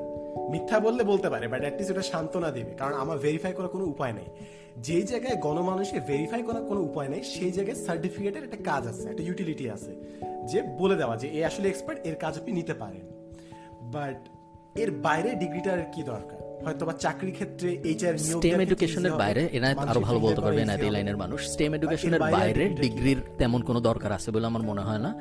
এবং এই কারণেই আমরা ইন্টারন্যাশনালি দেখতেছি ডিগ্রি নেয়ার ডিগ্রি নিতে আগ্রহী হওয়া মানুষের সম্ভাবনা কমতেছে। কলেজ এডুকেশনের প্রতি আগ্রহ আমেরিকান সোসাইটিতে পুরোই কমে যাচ্ছে। এখন আর মানুষ কলেজে যাইতে চায় না বা ইউনিভার্সিটিতে যাইতে চায় না। আনলেস ওরা ওই যে সায়েন্স স্টেম যে সায়েন্স টেকনোলজি ওই ফিল্ডগুলো যেতে চায়। এছাড়া কারোরই ডিগ্রি নেওয়ার। তুমি এখন করবা একটা কোম্পানির ম্যানেজমেন্টে আমি আবারও বিবিএর এক্সাম্পল দিয়ে বলি। বিবিএ তে এমন কোনো আহামরি জিনিস পড়ায় না যেটা পইরা তুমি একটা কোম্পানিতে যায় ম্যানেজমেন্টে যায় খুব বড় কিছু করে ফেলতে পারবা। ওটা বি- পুরা বিবিএটা পড়া ভার্সেস না পড়ার সাথে তোমার ওই ম্যানেজারিয়াল স্কিল ওই কোম্পানিতে কোনো সম্পর্ক নেই জিরো পার্সেন্ট তো এরকম ক্ষেত্রে ডিগ্রির আসলে তেমন কোনো ইম্পর্টেন্স নাই। আস্তে আস্তে আমরা দেখতেছি স্টার্ট আপগুলা ডিগ্রি ডিভ্যালু করা শুরু করছে বাংলাদেশেও। এখন বাংলাদেশেও নতুন স্টার্ট আপ যারা আছে একদম ট্রেডিশনাল কোম্পানিগুলো ছাড়া ব্যাংক বলো বা সরকারি কোম্পানিগুলো অবভিয়াসলি করতেছে বাট আমরা নতুন যে স্টার্ট আপস দেখতেছি তারা এখন ডিগ্রিকে অত ভ্যালু আর দিচ্ছে না। বাট যেহেতু হ্যাঁ পোর্টফোলিও অ্যান্ড দেন অ্যাকচুয়ালি যে কাজের জন্য আমি তোমার নিচ্ছি তুমি কাজ অ্যাকচুয়ালি করতে পারো নাকি? এটাই portfolio আউটকাম ওই, এখন আস্তে আস্তে আমরা সবাইকে ওই দিকে যেতে দেখছি এবং সম্ভবত আগামী বিশ বছরে আমরা আরও বেশি দেখতে পারব এই স্টার্ট আপগুলোর অনেকে অনেক বড় হয়ে যাবে। তখন ওরা আরও ব্যাপারটা স্ট্রাকচার যখন ধরো আর দশ বছর পর পাঠাও যখন যা বলবে বা চাল ডাল যখন যা বলবে যে আমাদের এখন আর কোনো ডিগ্রি লাগবে না জাস্ট তুমি কাজ যেটা করতে পারো ওটা করতে পারলেই হইল, তখন আমরা দেখব যে এই ব্যাপারটা আরও ইনস্টিটিউশন ইনস্টিটিউশনগুলো তাও নিবে না ইনস্টিটিউশনগুলো না ইনস্টিটিউশনালাইজ হবে না। বাট যেটা হবে ওইটা আরও সিমিলার. স্টার্ট আপদের আগ্রহী করে দিবে হয়তো এই সেম প্রসেস ফলো করার জন্য।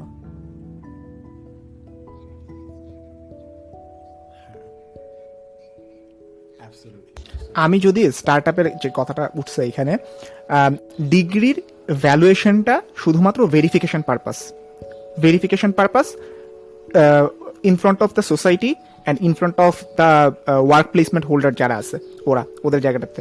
বাকি অন্য জায়গাগুলোতে আসলে ডিগ্রি থাকা যেটা, না থাকা যেটা মোটামুটি ইকুয়াল আমরা ধরতে পারি। ভেরিফিকেশন পারপাসটা কীরকম? সাপোজ আজকে যদি ডক্টর তাসনিম জারা আপু ওনার যদি একটা ডিগ্রি না থাকতো, যে উনি ডক্টর মানে উনি একজন ডক্টর ওনার ভ্যাকসিন নিয়ে এখন পর্যন্ত যে ভ্যাকসিন লুমিনারি একটা, এত বড় একটা সম্মাননা উনি পাইছেন ওনার কথা কিন্তু কেউ বিশ্বাসই করতো না। ইভেন আমি নিজে এত যে পক পক করি যে আমার ট্যাগের কোনো ইয়া নাই ইফেক্ট নাই, আমার ট্যাগের ইফেক্ট আছে।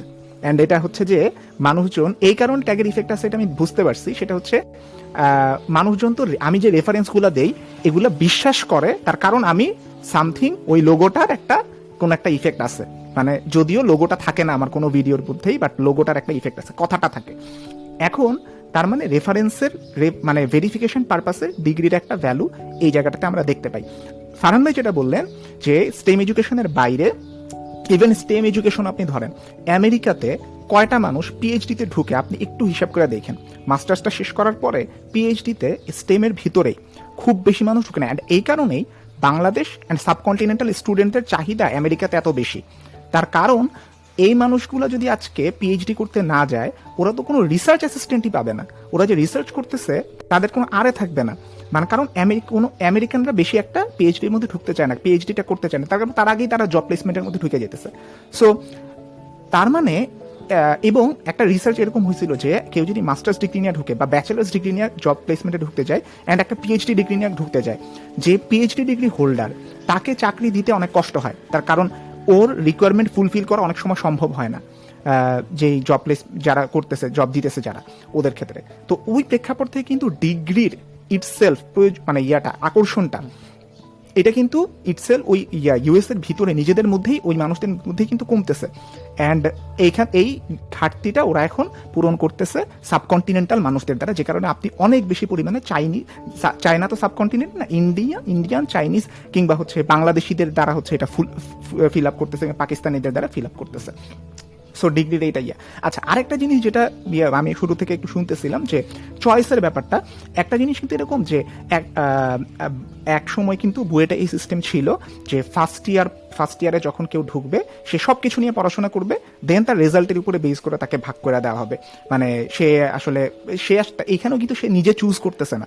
ইন্ডিয়াতে কিন্তু এখনও ওই সিস্টেমটা আছে। আমি আলমা ম্যাটার মধ্যে যেটা দেখতেছিলাম, এটা হচ্ছে ফার্স্ট ইয়ারে তারা পড়াশোনা করবে, তার সিজিপি এর বেসিস বা রেজাল্টের বেসিসে তাকে বিভিন্ন ডিভিশন ভাগ করে দেওয়া হবে। সে কোনটা চুজ করতে চায়। মানে তার প্রথম চয়েস যেটা হবে ওইটা ওইভাবে নিবে। মানে কাইন্ড অফ তোমাকে আমি চুজ করতে দিতেছি বাট সবাই যদি এখন একই সাবজেক্ট চুজ করে তাইলে কিসের বেসিসে সিজিপি এর বেসিসে তার মানে আলটিমেটলি সিজিপিএই ম্যাটার করতেছে ওই জায়গাটার মধ্যেও। তো ওইটা একটা জিনিস হইতে পারে।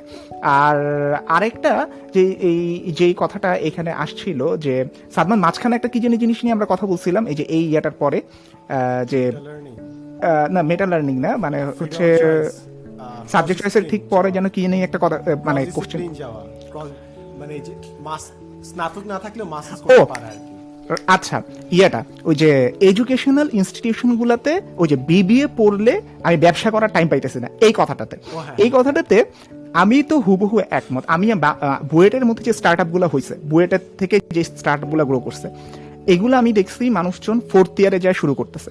মানে ফোর্থ ইয়ারে পড়াশোনার প্রেশারটা একটু কম থাকে। অ্যাটলিস্ট আমি যদি বুয়েটের কথা বলি। ইভেন বুয়েটে যে আমি জাস্ট বুয়েটের কথা মানে বলতে বুয়েটের আছে, আমরা বলতেছি যে তুমি বাইর হইছো। বুয়েট থেকে তার মানে কয়জন ইউটিউবার এত হাইলাইট করার কি আছে? One and only one and only না, না, না। ওর জন্য বলতেছি না আমি আপনাদেরকে হিসাব হ্যাঁ, দেখাই। থেকে বের হয়েছে। প্রথম চমক হাসান। দ্বিতীয় নাভিদ মাহবুব ভাই। তৃতীয় জুবাইর তালুকদার।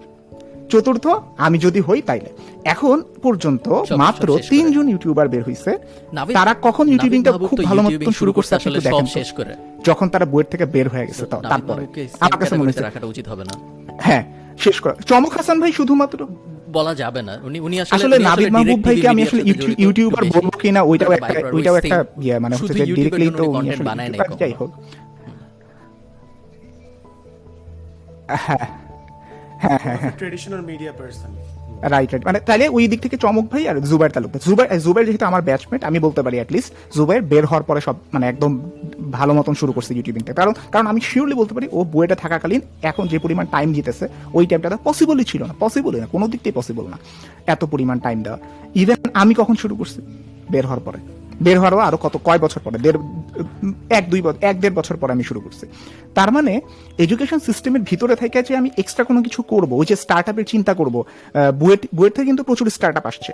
প্রত্যেকটা স্টার্ট আপই আমি দেখছি যে মানে ঠিক আছে চিন্তা ভাবনা তো শুরু করা যায় ফার্স্ট সেকেন্ড ইয়ার থেকে বাট একদম কোরলি যে ওইটার পিছনে কাজ করা বা ওইটার পিছনে ডেডিকেটেডলি টাইম দেওয়া টাকা পয়সা ম্যানেজ করা ফান্ডিং আনা, এই জিনিসগুলো কিন্তু সবাই শুরুই করতেছে সাপোজ ফোর্থ ইয়ার থেকে কিংবা ফোর্থ ইয়ারের পড়া শুরু করতেছে। সো এই জায়গাটাতে অ্যাবসলিউটলি একমত যে আমাদের এডুকেশন সিস্টেম আসলে প্র্যাকটিক্যাল জিনিসটাতে টাইম দেওয়ারই মানে ফুরসতটা দেয় না মানুষজনদেরকে। অ্যান্ড এটা কতটা জরুরি এবং এবং এটা এটা যে আসলে এটা নীতি নির্ধারণ এই ডিসিশনটা কে নেয়? ডিসিশনটা নেয় কিন্তু আমরাই, না টিচাররাই নেয়। টিচাররাই কিন্তু পলিসি মেকিং এর মধ্যে থাকে, বড় বড় জায়গাগুলোতে থাকতেছে। সো আমার কাছে যেটা মনে হয় যে এই পলিসি মেকিং জায়গাটাতে এই যে নিডটা ফিল হয় না কেন, কারণ হচ্ছে আমরা আসলে বুঝি না যে এই ফিলটা আসলে এটা আসলে দরকার যে। কারণ একজন টিচার যে সারাক্ষণ পড়াশোনা করছে সারাক্ষণ মানে হোয়াট এভার যে কোনোভাবে পড়াশোনা করছে সিজিপিএ তার বেশি আসছে এই কারণে সে একটা ভার্সিটি লেকচারার হয়েছে অ্যান্ড দেন প্রফেসর হয়েছে বা অনেক বড় লেভেলে গেছে। তার পক্ষে কিন্তু এইটা একজন স্টার্ট আপের স্টার্ট আপ যে তৈরি করতেছে শুরু করতেছে তার মাইন্ডসেটটা বোঝা কি তার জন্য পসিবল মানে এই মাইন্ডসেটটা কিন্তু একজন সেই বুঝতে পারে যে স্টার্ট আপটা গ্রো করছে নিজে বা এক্স্যাক্টলি মানে অবশ্যই মানে হচ্ছে যে আমি সবার প্রতি সম্মান রেখেই বলতেছি জাস্ট সাইকোলজিক্যাল দিকটা হচ্ছে আমি একটু চিন্তা করতে বলতেছি, তার পক্ষে কিন্তু ওইটা জাজ করা সম্ভব না। তার মানে আমাদের জিনিসটা কি হয়ে গেল? মানে পুরো জায়গাটাই প্রবলেমেটিক হয়ে গেল এই কারণে ইন্টার ডিসিপ্লিনারি কানেকশনটা কিন্তু আমরা পাইতেছি না। অ্যান্ড পলিসি মেকিং কিংবা নীতি নির্ধারণী জায়গা থেকে যে ড্রাইভটা আসার কথা ছিল, এটা ইটসেলফ তার মেকানিক্যাল কারণেই বাধাগ্রস্ত হইতেছে। তার কারণ, ওই কানেকশনটা গ্রো করা পসিবল হইতেছে এটা কখন পসিবল হইতো? যদি industry and curriculum educational curriculum কিংবা একাডেমিয়া ইন্ডাস্ট্রি একাডেমিয়া কোরিলেশন যেটাকে আমরা বলতেছি, এই কোরিলেশনটা যতদিন পর্যন্ত বিল্ড আপ খুব ভালো মতো না হবে, ততদিন পর্যন্ত কিন্তু আসলে খুব বড়, বেশি দূর বাংলাদেশ আগাইতে পারবে না। এটা আমি বিবি এর ক্ষেত্রে বলি কমার্সের ক্ষেত্রে বলি সায়েন্সের ক্ষেত্রে বলি আর্টসের ক্ষেত্রে বলি। ইন্ডাস্ট্রি একাডেমিয়া কোরিলেশনটা এটা আরও অনেক ভালো করতে হবে। অনেক ভালো মানে হচ্ছে যে, আমরা সাইকোলজিক্যালি দুইটা সেক্টরকে একজন আরেকজন বুঝতে পারবে ইন্টার রিলেটেডভাবে বুঝতে পারবে। একজন স্টার্ট আপ যে শুরু করে, তার যে একটা নিড আছে, একটা এক্সট্রা নিড আছে, তাকে যে একটু সময় দেওয়া লাগবে, ওইভাবে যে আমার কারিকুলামটাও ডিজাইন করা লাগবে। ওই জিনিসটা বা তাকে নিচের ওই এডুকেশন সিস্টেমের ভিতর থেকে উৎসাহিত করা ইনফ্লুয়েন্স করা যে, না, তুমি স্টার্ট আপে যাও, তোমাকে আমি এরকম টাইম দিব, তোমার গ্রেডে কোনো হ্যাম্পার হবে না। এরকমভাবে যে একটা ইনফ্লুয়েন্স দেওয়া কাইন্ড অফ সরকার যেরকম ভর্তুকি দেয় না এক্সট্রা কিছু টাকা দেয়, ঠিক আছে, তুমি তুমি তোমার দেশ তুমি আমার দেশের কোম্পানি তোমাকে আমি টাকা দিলাম, তোমার ট্যাক্স আমি কম কাটবো। এরকম কিছু সুবিধা দেওয়া যায় কিনা বা কীভাবে দিলে সেটা ভালো হয়, এই জিনিসগুলো চিন্তা করা কিন্তু ইউনিভার্সিটির পক্ষে এখন সময় আসছে। এই জিনিসগুলো যদি এখন না করতে পারে তাহলে কিন্তু মানুষজনের মধ্যে আরও বেশি পরিমাণে হতাশা ক্রিয়েট হবে। মানুষজন যে যে যে একজন উদ্যোক্তা, তাকে যদি আমি বারবার বলি যে তোমার সিজিপিএ ভালো করা লাগবে, তোমাকে সিজিপিএ অনেক বেশি মানে সিজিপিএ ভালো কইরে উদ্যোক্তা হওয়া যায়, আমি এটা না করতেছি না। বাট তাকে যদি প্রেশারাইজ করা হয়, তাইলে কিন্তু সে হতাশ হয়ে যাবে। অ্যান্ড আলটিমেটলি কিন্তু এইসবের কারণেই রেজাল্টটা আলটিমেট একদম এক্সট্রিম রেজাল্টটা কিন্তু হচ্ছে সুইসাইড করে। অনেকেই আছে সুইসাইড করে, যে এই সিস্টেমের মধ্যে সে থাকতে পারতেছে না। বাংলাদেশে হয়তো আমরা এখন অত বেশি পরিমাণে দেখতেছি না বাট খুব বেশি দূর বাকি নাই যখন এই এডুকেশন সিস্টেমকে দায়ী করা হবে সুইসাইডের একটা কারণ হিসেবে।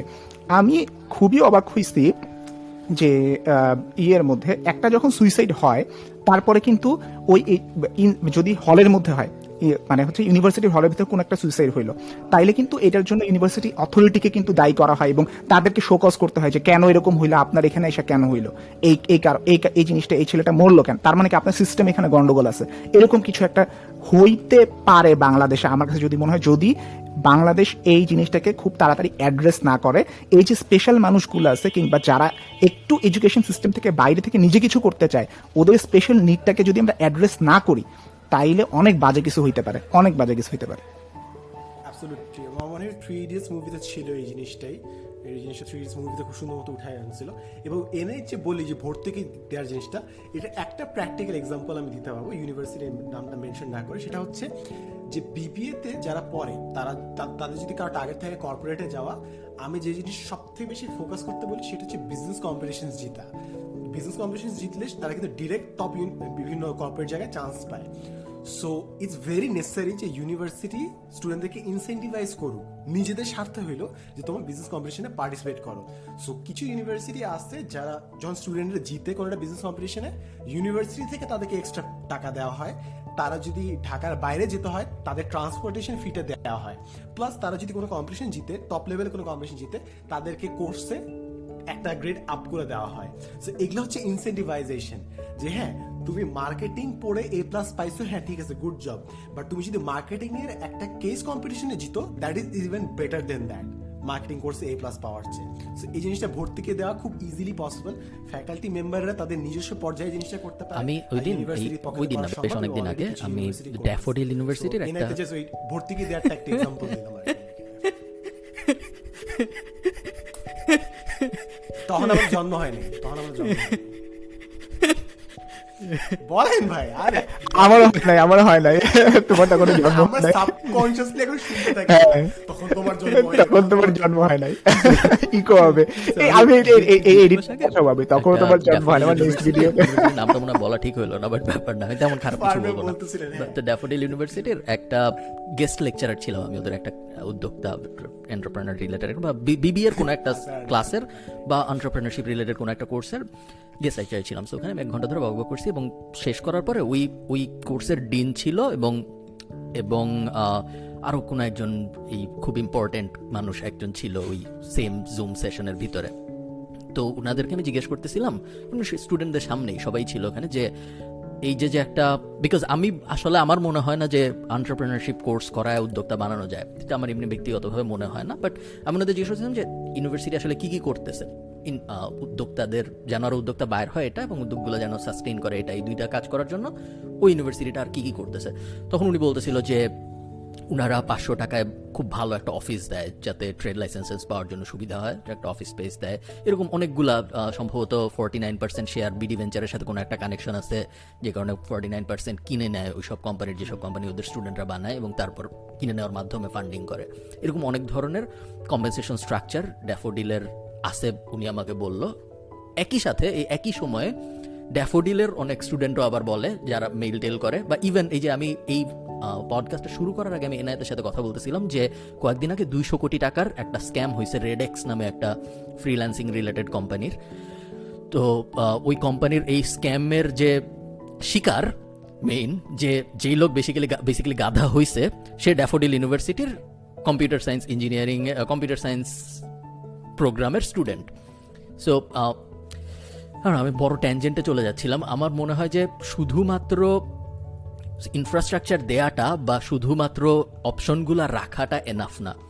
শুধুমাত্র অপশনগুলো রাখার থেকে আমি যদি ধরো যে জন্য আমি এটা বলতেছিলাম, কারণ সাদমান বলতেছিল যে একটা বিজনেস কম্পিটিশন জিতলে আরও এক্সট্রা পয়েন্ট দিব উইচ ইজ গুড দেয়া উচিত, এবং সে সিমিলারলি এই যে ড্যাফোডিল যে সুবিধাগুলো দিচ্ছে, দেয়া উচিত। বাট শুধুমাত্র ওইটা রাখলে হয় না, কারণ বেশিরভাগ স্টুডেন্টরা তারপরেও অপরচুনিটিগুলো নেয় না। সো প্রবলেমটা আসলে তারও অনেক বেশি ভিতরে বা তারও অনেক গভীরে, তাদেরকে বিজনেস কম্পিটিশন যে করতে হবে বা একটা ব্যবসা যে দাঁড় করাইতে হবে তাইলেই যায় না তোমার ব্যবসার অফিস লাগবে বা ফান্ডিং লাগবে। ওই করতেই যে হবে বা করা যে উচিত ওই ইনফ্লু এটা মেন্টাল ইনফ্লুয়েন্সটাই আমাদের এডুকেশন সিস্টেম ওইভাবে দিতে পারে না বলে আমার মনে হয়।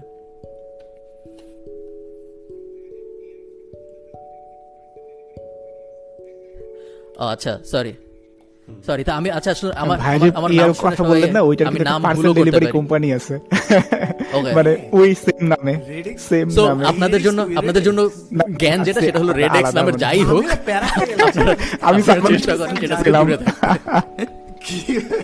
আচ্ছা আচ্ছা সরি রেডেক্স না হয় অন্য কিছু হইতে পারে। আমি রিলের একটা ভিডিও বানাবো এখানে আমি আরও ডিটেল ইনফরমেশন দেওয়ার চেষ্টা করব। বেসিক্যালি একটা কোম্পানি।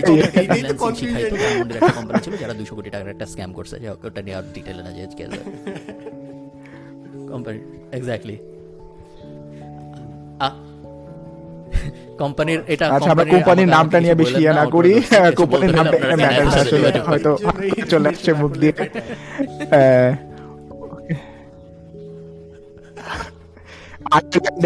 আয়ারল্যান্ড- ইমিউনিশন না? আচ্ছা আচ্ছা। ফার্মে আশপাশে আয়ারল্যান্ড ইম্পিউনিটি নিয়ে থাকে এই জন্য কিছু বলে ফেলতে পারে Right, right. আচ্ছা এইখানে আমি আরেকটা পয়েন্ট অ্যাড করে এনআই যে বলতেছিল যে সুইসাইডের ব্যাপারটা, ওটা নিয়ে একদিন আমাদের মেন্টাল হেলথ নিয়ে একটা পুরো এপিসোডই থাকা উচিত বের ওটা যেমন এখন।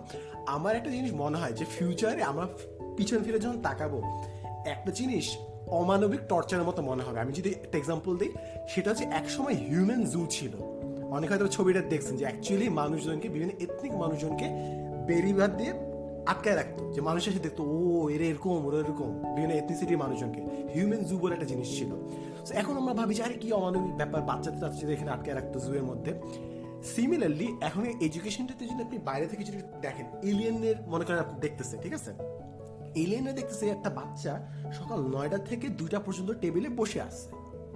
তারপর সে তিনটা থেকে পাঁচটা পর্যন্ত বসে আছে। সো ও বসে আছে। আমি মেন্টাল ট্রমাটা বাদ দিলাম। ও তো মেরুদণ্ডই ভেঙে যাবে। ও যদি এতক্ষণ বসে থাকে ইটস আনহেলদি লিটারালি আনহেলদি মানুষ একটা জিনিস দেখেন, মানুষের সচেতনতা আছে, তারা এটা বুঝে যে অনেকক্ষণ ঘরে বসে গেম খেললে ওটা আপনার স্বাস্থ্যের জন্য খারাপ। ঠিক আছে? এটা মানুষ বুঝে। But nine to five job করতে যায় যে আমাদের কমন নষ্ট হয়ে যাচ্ছে we are not even stressed about it similarly education সিস্টেমে যে আমরা বারোটা ঘণ্টা বসে আছি we are not stressed about it so এখনও না আমরা না ওই জিনিসটা টনক নড়ে নাই যে এটা কতটা ড্যামেজিং সামনে যায় যখন ফেরত পিছিয়ে তাকাবো আমরা দেখব যে একটা প্যান্ডেমিক তৈরি হয়েছে। আরেকটা প্যান্ডেমিক তৈরি হয়েছে যে আমাদের কোমর ব্যথা প্যান্ডেমিক বাচ্চা কাচ্চাদের যে এত পড়ানো বা এত প্রেশার দেয় এত কোচিং এত মডেল টেস্ট করানো উচিত না এটা নিয়ে তো সবসময় আলাপ আলোচনা হইতে থাকে এবং সবসময় এটা নিয়ে রিসার্চ চলতে থাকে। কিন্তু পুরো স্ট্রাকচারটাই এমন যে যেহেতু একজন করে এই কারণে সবার করতে এবং সবার এক্সকিউজ এটাই। আমার কাজিনদের আমার খালাতো ভাই বোন যারা আছে, সবার এক্সকিউজ এটাই যে আমি যখন জিজ্ঞেস করি যে এত কেন পর কোচিংয়ে যাইতে হবে, এত কেন পড়াইতে হবে ইভেন প্যান্ডেমিকের কারণে কিন্তু কোচিং থামে নাই, কিছুদিন থামছে, তারপর সব ডিজিটাল হয়ে গেছে উইচ ইজ নাইস ডিজিটাল হয়ে গেছে, তাদের জন্য গুড ফর দেম তারা ব্যবসা করতেছে, ভালো কথা বাট ওই, এই যে যে ওদেরকে আমি যখন বলছি এত কেন পড়াইতে হবে, এত কেন কোচিং করতে হবে, তখন ওদের সবার এক্সকিউজ সেম যে বাকিরা করতেছে আমি যদি না করি, বাকিরা আগায় যাবে। তো ওটা একটা অসুস্থ প্রতিযোগিতার সৃষ্টি করে ফেলছে মার্কেটে এবং তারপরে মার্কেটটা নিজেই নিজের মতো করে চলতেছে। এখন যে, এখন যেহেতু সবাই চলে আসে মার্কেটের ভিতরে, একজন হঠাৎ করে চাইলে বাইরে বাইরে চলে আসতে পারে এবং সরকার অনেকবার ট্রাই করছে কোচিং সেন্টার বন্ধ গাইড বন্ধ, সৃজনশীল, এই সেই অনেকভাবে অনেক অ্যাঙ্গেল থেকে চেষ্টা করা হয়েছে জিনিসটা থামানোর। কখনোই থামানো যায় নাই এখন পর্যন্ত। তো এটা এটা তো থামাইতে হবেই। এটা এটা না থামায় কোনোভাবেই আগানো সম্ভব না সোসাইটি হিসেবে। এছাড়া সাইড নোট হলো, সাদমান কেন জানি বলার চেষ্টা করল, ইনিয়ে বিনিয়ে যে গেমিং ভালো, এটা আমি একদমই সাপোর্ট করি না, আমি আবারও বলতেছি গেমিং খুব খারাপ জিনিস।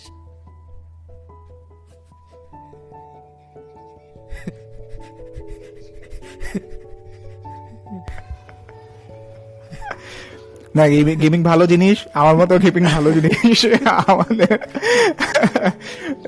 গেমিং আসলে গেমিং এর গেমিং এর ব্যাপার করেন ঠিক আছে? করতে হবে নাহলে যুব সমাজ নষ্ট হয়ে যাবে। গেমিং এর ব্যাপারে দুইটা ভিডিও অলরেডি হচ্ছে অ্যান্ড্রয়েড টোটো কোম্পানি থেকে আসছে আর কে দিল? সোহাগ সোহাগ থ্রি সিক্সটি থেকে আসছে। আপনারা ওইগুলা আপনারা ওইগুলা দেখেন। আমাদের কথা বেশি পাত্তা দিয়েন না। আচ্ছা এখন ইয়েটা যেটা কথা হইতেছিল আমি কিন্তু এটা যে গাইড বইয়ের কিংবা হচ্ছে এই যে কোচিং সেন্টারগুলোর যে এত এত বেশি প্রভাব ইয়ে হয়েছে পিয়ার প্রেশারের কারণে আপনারা বলতেছেন যে অন্যরা করতেছে, আমাদেরকেও করতে হইতেছে। এটার জন্য কিন্তু অনেকভাবেই ট্রাই করা হইতেছে এই জিনিসটা ভাঙার জন্য। আমি রিসেন্টলি ইউনিভার্সিটিগুলোর মধ্যে কিন্তু একটা ট্রেন্ড দেখতে পেয়েছি আপনারা দেখবেন কোশ্চেন কোশ্চেনের ডিফিকাল্টি লেভেল এটা কিন্তু আস্তে আস্তে সহজ করার চেষ্টা করা হইতেছে। এবং আপনারা এটা জানেন কিনা জানেন বাট সিস্টেমেটিক্যালি সহজ করার চেষ্টা করা হইতেছে। তার কারণটা হচ্ছে, যাতে করে যত কোশ্চেন সহজ হবে, আমার শহরে থাকা একটা ছেলে যে আজকে সব কোচিং সেন্টারের মধ্যে এক্সেস পাইতেছে। যদি আজকে পঞ্চগড়ের একজন ছেলে কিংবা একটা তেতুলিয়ার একটা ছেলেকে আমি জিজ্ঞেস করি, সে এই এক্সেসটা পাইতেছে কিনা? কোনো ডিজিটাল ডিজিটাল এইসব বাদ দেন। মানে সে কিন্তু একটা কোচ সেম কোচিংয়ে যেতে পারতেছে কিনা? আমাদের কিন্তু লেভেল প্লেইং ফিল্ডটা নাই। সো আমাদেরকে এমন একটা সিচুয়েশন ক্রিয়েট করতে হবে, এমনভাবে কোশ্চেনটা করা দরকার, যাতে করে ওই ছেলেটা যে নর্মাল একটা এডুকেশন কোর্সে ঠিক আছে, ওর ক্লাসের টিচাররা হয়তো খুব একটা বেশি ভালো পড়াইতে পারেন। তারপরও পড়াইছে তো। অ্যান্ড যে ছেলেটা শহরে পড়ছে, তারও টিচার পড়াইছে, কোনো একটা কিছু। ওই দুইটা ছেলে যেতে তার নিজস্ব ক্যাপাবিলিটির কারণে ভর্তি পরীক্ষায় চান্স পায়। এই পরিবেশটা আমরা তৈরি করে দিতে পারতেছি কিনা? এই জন্যই কিন্তু একটা ট্রেন্ড দেখবেন যে কোশ্চেন আস্তে আস্তে সহজ করার চেষ্টা করা হইতেছে। সহজ করলে ওই ছেলেটা বা ওই মেয়েটা যে একটা মফস্বলের থেকে পড়াশোনা করে আসছে তার জন্য কিন্তু জিনিসটা অ্যান্সার করা পসিবল হবে অ্যান্ড যে শহরের ছেলেটা তার জন্য ওইটা অ্যান্সার করা পসিবল হবে। দুইটার ক্ষেত্রেই সেম লেভেল প্লেইং ফিল লাইনা দিতেছি আমি। বাট এটাতে সমস্যাও আছে। সমস্যা হচ্ছে সমস্যা হচ্ছে যে যদি এখন সবাই এরকম ইয়ে করে মানে দেখা যাবে কি যে একটা সমস্যা হলো আমি যেরকম আগে একদম বেস্ট বেস্ট মাথাগুলোকে আনতে পারতাম, ওই জিনিসটাকে আমি আনতে পারতেছি না। এটা আমি যদি একজন, আমি যদি একটা ইনস্টিটিউট আমার জন্য অসুবিধা। বাট আমার এটাও মাথায় রাখতে হবে যে, আমার নিজের লাভ আসলে সবসময় দেখলে হবে না। যেই ছেলেটা আসলে, যেই ছেলেটা বা যে মেয়েটা সমানাধিকার পায় নাই বা সমান সুযোগ সুবিধা পায় নাই, তারও যে এখানে পড়ার একটা রাইট আছে, তারও যে কম পয়সায় এবং বেটার একটা এডুকেশন পাওয়ার রাইট আছে এডুকেশন সিস্টেম কিন্তু এইটাই বলে যে, আপনি সবাইকে ইকুয়াল রাইট দেন। ছোটবেলা থেকে সবাইকে কেন ইউনিফর্ম একই ইউনিফর্ম পরায় আনা হয়? তার কারণটা হচ্ছে, এইটা বলা যে তুমি ধনীর ছেলে হও কিংবা গরিবের ছেলে হও এটা ম্যাটার করে না। তোমাকে সবাইকে সমান দৃষ্টিকোণ থেকে দেখতে হবে। ইভেন আমরা সব জায়গাতেই কিন্তু এই ইকুয়াল ইকুয়ালিটিটা মেনটেন করার জন্য সবাইকে বলি। আপনি ধর্ম, বর্ণ, গোত্র কোনো কিছুর বেসিসে মানুষকে ভাগ করবে না, মানুষকে মানুষ হিসেবেই দেখতে হবে। এই জিনিসটা কিন্তু ছোটবেলা থেকেই দিয়ে দিয়ে হচ্ছে যে আস্তে আস্তে বড় করা হয়। ঠিক আছে? ইনস্টিটিউশনের প্রেক্ষাপট থেকে আমি হয়তো খুব বেস্ট ইয়েগুলো পাইতেছি না, কিংবা যারা যারা বেস্ট তারা হয়তো আরেকটা ইয়ে হইতেছে ডিসেন্ট্রালাইজেশন হইতেছে। যে যারা হয়তো সাপোজ বড় বড় ইনস্টিটিউশনগুলোতে পড়তো, ওই ভালো ছেলেগুলো বা ভালো মেঘগুলো এখন ফরেন সিলেটে যাবে বা রাজশাহীতে যাবে বা এইসব জায়গাগুলোতে ছড়া ছিটায় পড়বে।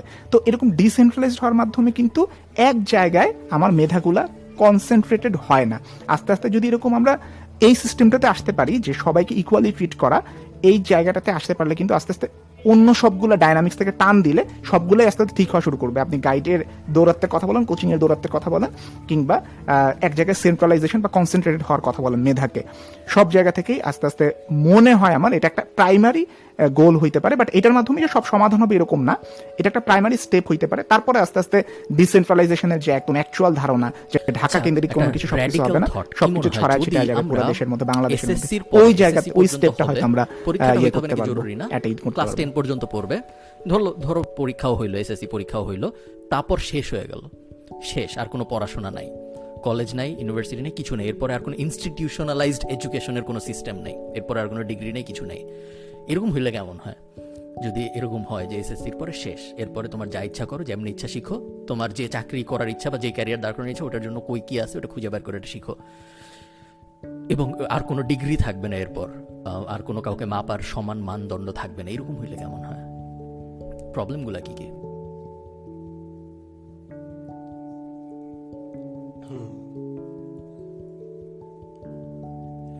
এখানে একটা যে জিনিস যদি আমি এনশিওর করতে পারি যে রিসার্চিং এর জন্য একটা স্ট্রাকচার থাকতেছে অর্থাৎ কর্পোরেশন যেভাবে চলে রিসার্চের কারণে সিস্টেম থাকে তাহলে তো আমার মনে হয় না খুব একটা দরকার আছে।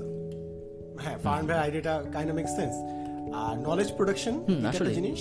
আর যারা স্পেশালাইজ যেরকম ডক্টর যাদের আরেকটু বেশি পড়তে হবে তাদের জন্য চালানো সম্ভব হ্যাঁ ঠিক আছে তাই মনে হয়। বাকি মনে হয়? দ্যাট মেক সেন্স কিন্তু। রিসার্চের এবং প্র্যাকটিক্যালের বাদে কিন্তু আর দরকার নেই ওইভাবে। আমি যেটা ভাবতেছি আর কি ফিউচারের জন্য।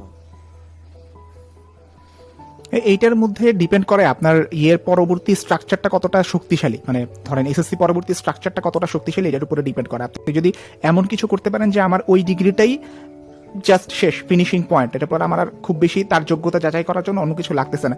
ইভেন অল্টারনেট অল্টারনেট ডিগ্রি কিন্তু অলরেডি আসছে কিন্তু ওয়ার্ল্ডে এখন কিন্তু অনেক জায়গাতে ওই যে অনলাইন কোর্সের যে ডিগ্রিগুলো এগুলো কিন্তু একটা ক্রেডিবিলিটি ক্রেডিবল ডিগ্রি হিসেবে নেওয়া হয় কিন্তু। মানে এবং ওইগুলো অফার করতেছে কি একদম নামজাদা ইউনিভার্সিটিগুলোই অফার করতেছে। মানে যাদের আসলে একটা ডিগ্রি আছে। সো ইনস্টিটিউশনে যায় যে আমার পড়াশোনা করতে হবে এই ধারণাটা থেকে কিন্তু আস্তে আস্তে ওয়ার্ল্ড শোয়ে আসতেছে। মানে তারা কিন্তু এমনভাবেই স্টুডেন্টদেরকে গ্রো করানো ট্রাই করা ট্রাই করতেছে যাতে করে আমার একটা ইনস্টিটিউশনের মধ্যে তাদেরকে আইনা গ্রুম আপ করাইতে না হয়। তাদেরকে যাতে আমি বাইরে থেকেও গ্রুম আপ করতে পারি বা তারা নিজেরা নিজেদের মতন যাতে গ্রুম আপ হইতে পারে। সো বাংলাদেশে কিন্তু ওই জিনিসটা এখন পর্যন্ত খুব বেশি একটা জনপ্রিয় হয় নাই। সো ওইটা যদি করা যায় অ্যান্ড ইনস্টিটিউশন যদি এখানে ইয়ে করে একাডেমিয়ার ইন্ডাস্ট্রি মানে যে যারা যারা এই ইয়েগুলো অফার করবে, তাদের মধ্যে যদি একটা কোলাবোরেশন করা যায়, তাইলে এবং পুরাটা যদি একটা মাস্টার প্ল্যানের আওতায় আয় না হচ্ছে পাঁচ বছর কিংবা দশ বছর মেয়াদি এরকম ছোট ছোট ভাগে কিংবা যদি বড় করা যায় বিশ বছর মেয়াদি প্ল্যান যদি আমরা নিতে পারি শিক্ষা মন্ত্রণালয় থেকে তাইলে মনে করা যায় যে ইভেন আমি যদি এখন দশ ক্লাস টেনের পরে যদি কোনো কিছু নাও রাখি যেহেতু ইনস্টিটিউশন একটা দাঁড়ায় গেছে তখন ওইখান থেকে ক্রেডিবিলিটি আমরা যাচাই করতে পারব। তাইলে হইতেছে ওই পরীক্ষাটার উপরে পরীক্ষা কিংবা ভর্তি পরীক্ষা কিংবা ওই ব্যবসাগুলা হইতেছে যে আর খুব বেশি একটা ম্যাটার করবে না তখন। এখানে এনার্জি বলি না অল্টারনেট এডুকেশন এইখানে একটা জিনিস হচ্ছে যে, আমরা যদি এডুকেশনের যে ক্রাইটেরিয়া এটাকে যদি পাইকারি না করে যদি খুচরা করি, তাহলে ইজিয়ার হয়। আমি যদি এক্সাম্পল দিই, সেটা হচ্ছে লিঙ্কডিনে বিভিন্ন স্কিল বেস থাকে যে, আমার এই স্কিল আছে। সো আমাকে পাইকারি ধরে বিবিএ নিতে হচ্ছে না। আমার যদি খালি লাগে যে, একজন টাইপিং এর কাজটা ভালো পারে, কিংবা একজন ফেসবুক মার্কেটিং এর কাজটা ভালো লাগে, তাহলে তো আমার বিবিএ ডিগ্রি লাগবে না। আমি ওই স্কিলের একজনকে খুঁজবো, তারপর এটা নিয়ে নিব। সো বিবিএ ডিগ্রিটা ভেঙে যতগুলো জিনিস হয় ওগুলো সার্টিফিকেটকে যদি আমরা একটু ভালো ভেরিফিকেশন দিতে পারি, তাহলে আমাকে চারটা বছর পড়তে হচ্ছে না। কোনো একটা পার্টিকুলার স্কিলে পড়াশোনা করে ওইটার জন্য I can get hired and companies will feel easier যে ভাই, আমার জন্য এটা হায়ার করা ইজি হচ্ছে, কারণ আমাকে সবকিছু ঘাটতে হচ্ছে না। স্টুডেন্টদের জন্য সহজ, সবকিছু শিখতে হচ্ছে না, আর যারা হায়ার করছে তাদের জন্য সহজ যে আমাকে সবকিছু দেখতে হচ্ছে না। সো এই যে ভেঙে ফেলা স্কিলটাকে ডিগ্রিটাকে দ্যাট উড বি ইজিয়ার আচ্ছা আমাদের এই পডকাস্টে নিয়ে একটা সমালোচনা হইতে পারে এরকম যে আমরা শুধুমাত্র মানে জব পার্সপেক্টিভ থেকে কথা বলতেছি। এমন সাবজেক্টগুলোর স্টুডেন্টের কি হবে? যাদের জব পার্সপেক্টিভ খুব একটা বেশি ভালো আমরা দেখি না। সাপোজ যে আজকে দর্শন নিয়ে পড়াশোনা করতেছে হ্যাঁ? বিভিন্ন ভার্সিটিতে হইতে পারে। দর্শন নিয়ে পড়াশোনা করতেছে পালি ভাষা নিয়ে পড়াশোনা করতেছে। সরি তাদের নিয়ে আমরা কেন কথা বলতেছি না? তাদের আসলে ফিউচারটা কীরকম হবে? যাদের মানে যাদের জব পার্সপেক্টিভ হয়তো খুব বেশি একটা ভালো না। এটা আমি শুরু করি। না না না না না। না না না। ফিউচার ভালো তো এরকম না। এখন এইটা আসলে পুরো এডুকেশন সিস্টেমের মধ্যেই আসলে একটা গন্ডগোল যে আমরা জব সেন্ট্রিক একটা মার্কেট আসলে তৈরি করে ফেলছি। মানে এডুকেশন এডুকেশন এটার একটা বাই প্রোডাক্ট হবে লাস্টে আমাকে জব করে টাকা পাইতে হবে, এরকম কিছু একটা। এরকম ইয়ে হইলে যেটা সমস্যা হয়, আমাদের থেকে, এই সাবকন্টিনেন্ট থেকে ইন্টালেকচুয়াল যারা আসলেই ইন্টালেকচুয়াল আমার মতন পাতি ইন্টালেকচুয়াল না, এরকম ইন্টালেকচুয়াল হচ্ছে যে বের হবে।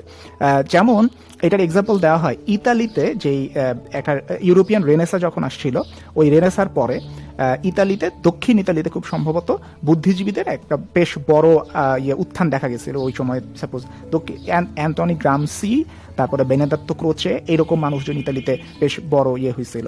এখন ওদের ইয়েটা হয়েছে কি, যে সাদমান একটা হিউম্যান জুর এক্সাম্পল দিলি না? এইটার একটা কিন্তু গল্প আছে, এটা দেখছেন চেক রিপাবলিকে, চেকেরই তো হ্যাঁ ইয়া, ফ্রান্স কাফকা। ফ্রান্স কাফকার একদম লাস্টে একটা উপন্যাস ছিল, নাম হচ্ছে দ্য হাঙ্গার আর্টিস্ট ওই হাঙ্গার আর্টিস্টের নিয়মটা ছিল, সে সে হইতেছে কিচ্ছু খাবে না, তাকে একটা জুর ভিতরে বন্দি করা আছে, সে কিচ্ছু খাবে না। অ্যান্ড সে দিনের পর দিন, মাসের পর মাস চিকন হইতেছে হইতেছে হইতেছে। প্রথম প্রথম অনেক মানুষ ওরে দেখতে আসতো। হ্যাঁ প্রথম প্রথম মানুষজন এসে দেখতে আস- দেখতে আসতো। আস্তে আস্তে তার যখন শরীর আরও বেশি, সে প্রায় মারা যাবে ওই সময়টাতে। ও, দেখা গেল আস্তে আস্তে মানুষের উপস্থিতি কমতেছে। হ্যাঁ কাফকার ইয়েটা ছিল এরকম। মানুষের উপস্থিতি কমতেছে লাস্ট পর্যন্ত মানে গল্পটা এরকম শেষ হয় যে ও বলে যে, আমার আসলে খাওয়ার, আমি ইচ্ছা করে এরকম জুয়ের জন্য আমি আসলে খাইতে পারতামই না, কারণ আমার গলায় একটা সমস্যা আছে, এই কারণে আমি এখানে আইসা টাকা কামানোর চিন্তা করতেছি।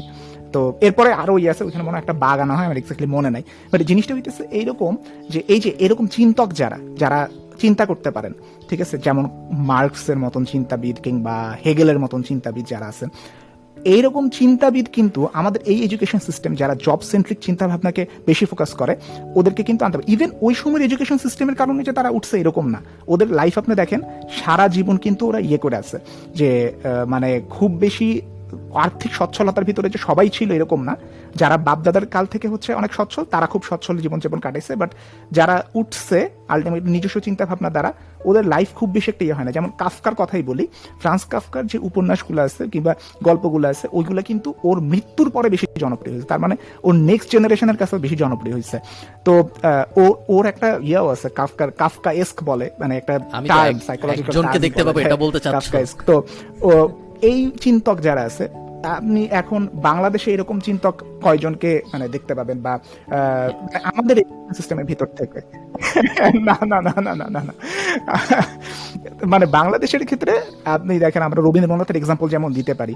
এখন ধরেন, আমাদের প্রজন্মটা যখন চলে যাবে, আমরা মারা যাব। তারপরে ধরেন আমরা আজকে রবীন্দ্রনাথের এক্সাম্পল দেই নজরুলের এক্সাম্পল দেই আক্তারুজ্জামান ইলিয়াসের এক্সাম্পল খুব একটা কিন্তু নাই, আমাদের পরের জেনারেশন আসলে কাদের এক্সাম্পল দিবে। আমি সেটা আমার নিয়ে বেশ কথা বলতেছি তোমরা মানে চিন্তায় আছি? আর কি। আমার জেনারেশনে তো আমি এটা দেখি না। খুব একটা নাই। আমার আশপাশের বা আমার সেম এক দুই ব্যাচ ওপরে নিচের মানুষ যারা আছে তাদের মধ্যে এরকম দার্শনিক হয়। কেউ হবে এরকম সাইনও দেখাচ্ছে এরকম মনে হয় না আমার। যেমন এখন ছোট দার্শনিক পরে বড় দার্শনিক হবে এরকম আমি দেখি না। সোজা কথা হইল নাই। এবং ওইটা এনআই যেটা বলছে এই কথাটা সত্যি যে যখন জব সেন্ট্রিক চিন্তা ভাবনা হবে এবং জব সেন্ট্রিক চিন্তা ভাবনাও কীভাবে কর্মী হওয়া যায় ওই সেন্ট্রিক চিন্তা ভাবনা। কীভাবে কোম্পানি দাঁড় করাইতে হয় ওরকম না লিডারশিপ টাইপ চিন্তা ভাবনা না, কীভাবে সার্ভ করা যায় ওই চিন্তা ভাবনা। তো যখন তোমার চিন্তা ভাবনা হবে যে কীভাবে আমি সার্ভেন্ট হব, কীভাবে আমি চাকরি করব, কীভাবে আমি আমার সময়ের বিনিময়ে টাকা পাবো, তখন আস্তে আস্তে ব্রেইনই এমন হয়ে যায় যে তুমি বড় চিন্তার, একে তো করার ক্যাপাসিটিই থাকবে না, কারণ তোমার টাইম ট্রেড করতে হচ্ছে টাকার জন্য। আর সেকেন্ড আস্তে আস্তে ওয়ারিংও চেঞ্জ হয়ে যাবে যে আমি ছোট একজন মানুষ, আমি একটা বড় কোম্পানির জন্য সব সময় সেলাই করে জামাই বানাবো, আমি কখনো বড় কোম্পানিটা বানাবো না। এই কারণে আমরা লেবার ইন্টেন্সিভ কান্ট্রি হিসেবে থেকে যাচ্ছি এবং এই যে যে এই ব্যাপারটা যে ওদের অনেক সস্তা লেবার আছে। এটা কোনো ভালো ব্যাপার না। এটা এটা খুব খারাপ একটা ব্যাপার আসলে যে ওদের অনেক সস্তা লেবার আছে। ওরা গার্মেন্টস শিল্পে দ্বিতীয় হওয়া গার্মেন্টস শিল্পে তৃতীয় হওয়া বা ফ্রিল্যান্সারের দিক থেকে চতুর্থ হওয়া, তৃতীয় হওয়া, যাই এখন স্ট্যাট এগুলো খুব একটা মানে গর্ব করার মতো স্ট্যাট না। তুমি একজন একটা কোম্পানি বানায়, তোমার পুরা দেশকে গার্মেন্টস শিল্পের সেকেন্ড বানায় দিচ্ছে। ধরো একটা এইচ এন এম বা একটা প্রাডা যাই হোক, যেসব বড় কোম্পানি তো আমাদের চিন্তাভাবনা হওয়া উচিত ছিল যে আমরা কীভাবে ওই বড় কোম্পানিগুলো বানাবো, কিন্তু আমাদের চিন্তা ভাবনা হয়ে গেছে আমরা কীভাবে ওই বড় কোম্পানিগুলোর জন্য জামা বানাবো। সো যখন তোমার এই চিন্তা হয়ে যাবে, এবং এটা আমরা আমাদের ইন্ডাস্ট্রিতেও দেখি যে আমরা, ধরো, আমি যদি ওয়েবসাইটের কথা বলি আমরা ওয়েবসাইট কীভাবে বানাবো এটা নিয়ে তেমন একটা চিন্তা করি না। আমরা চিন্তা করি ওই ওয়েবসাইটের ভিতরে যায় কীভাবে ছোট একটা লোগো বানাবো বা ওই ওয়েবসাইটের ভিতরে যায় কীভাবে ওটার জন্য একটু কন্টেন্ট সাপ্লাই দেবো এই ধরনের জিনিসপত্র। So, বড় করে ম্যাক্রো লেভেলে পুরো জিনিসটা কীভাবে দাঁড় করানো যায় এটা নিয়ে আমরা খুব একটা চিন্তা করি না। আমরা ছোট ছোট জিনিসপত্র নিয়ে চিন্তা করি যে কারণে আমরা একটু লেবার ইন্টেন্সিভ হয়ে যাই। এখন এখন এই কারণে আমার মনে হয় আমাদের চিন্তা ভাবনা পরিবর্তন হয়ে যায় এবং আমি আমি এ ব্যাপারে শিওর যে আমার এই জেনারেশনে আমি দার্শনিক দেখি না তোমাদের জেনারেশনে থাকলেও থাকতে পারে। ওকে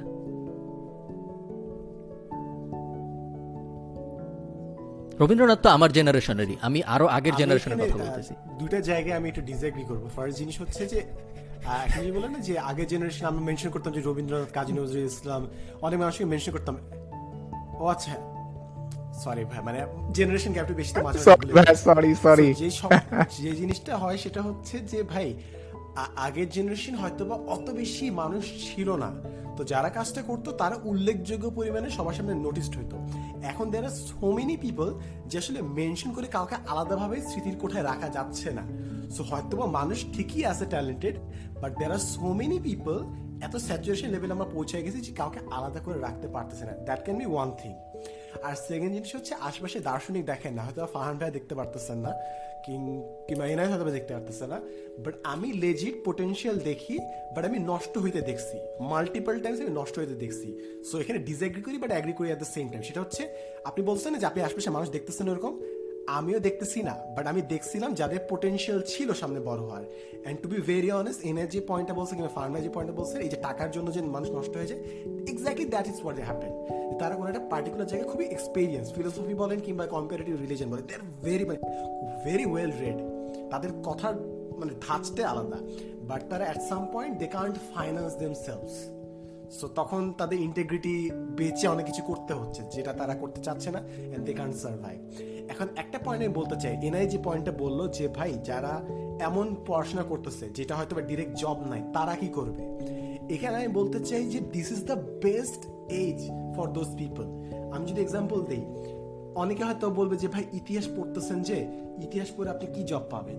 ইউ ইউভাল নোয়া হারারি মিলিয়নিয়ার কি করছে? হিস্ট্রি টিচার তো রাইট হিস্ট্রি তো পড়ে উনি হিস্ট্রিটা এমনভাবে প্রেজেন্ট করছে, এমনভাবে বাজারজাত করছে, যেটার মাধ্যমে তিনি হন মিলেনের বিভিন্ন জায়গায় তিনি ঐতিহাসিক প্রেক্ষাপটে বর্তমান যুগকে ব্যাখ্যা করেন।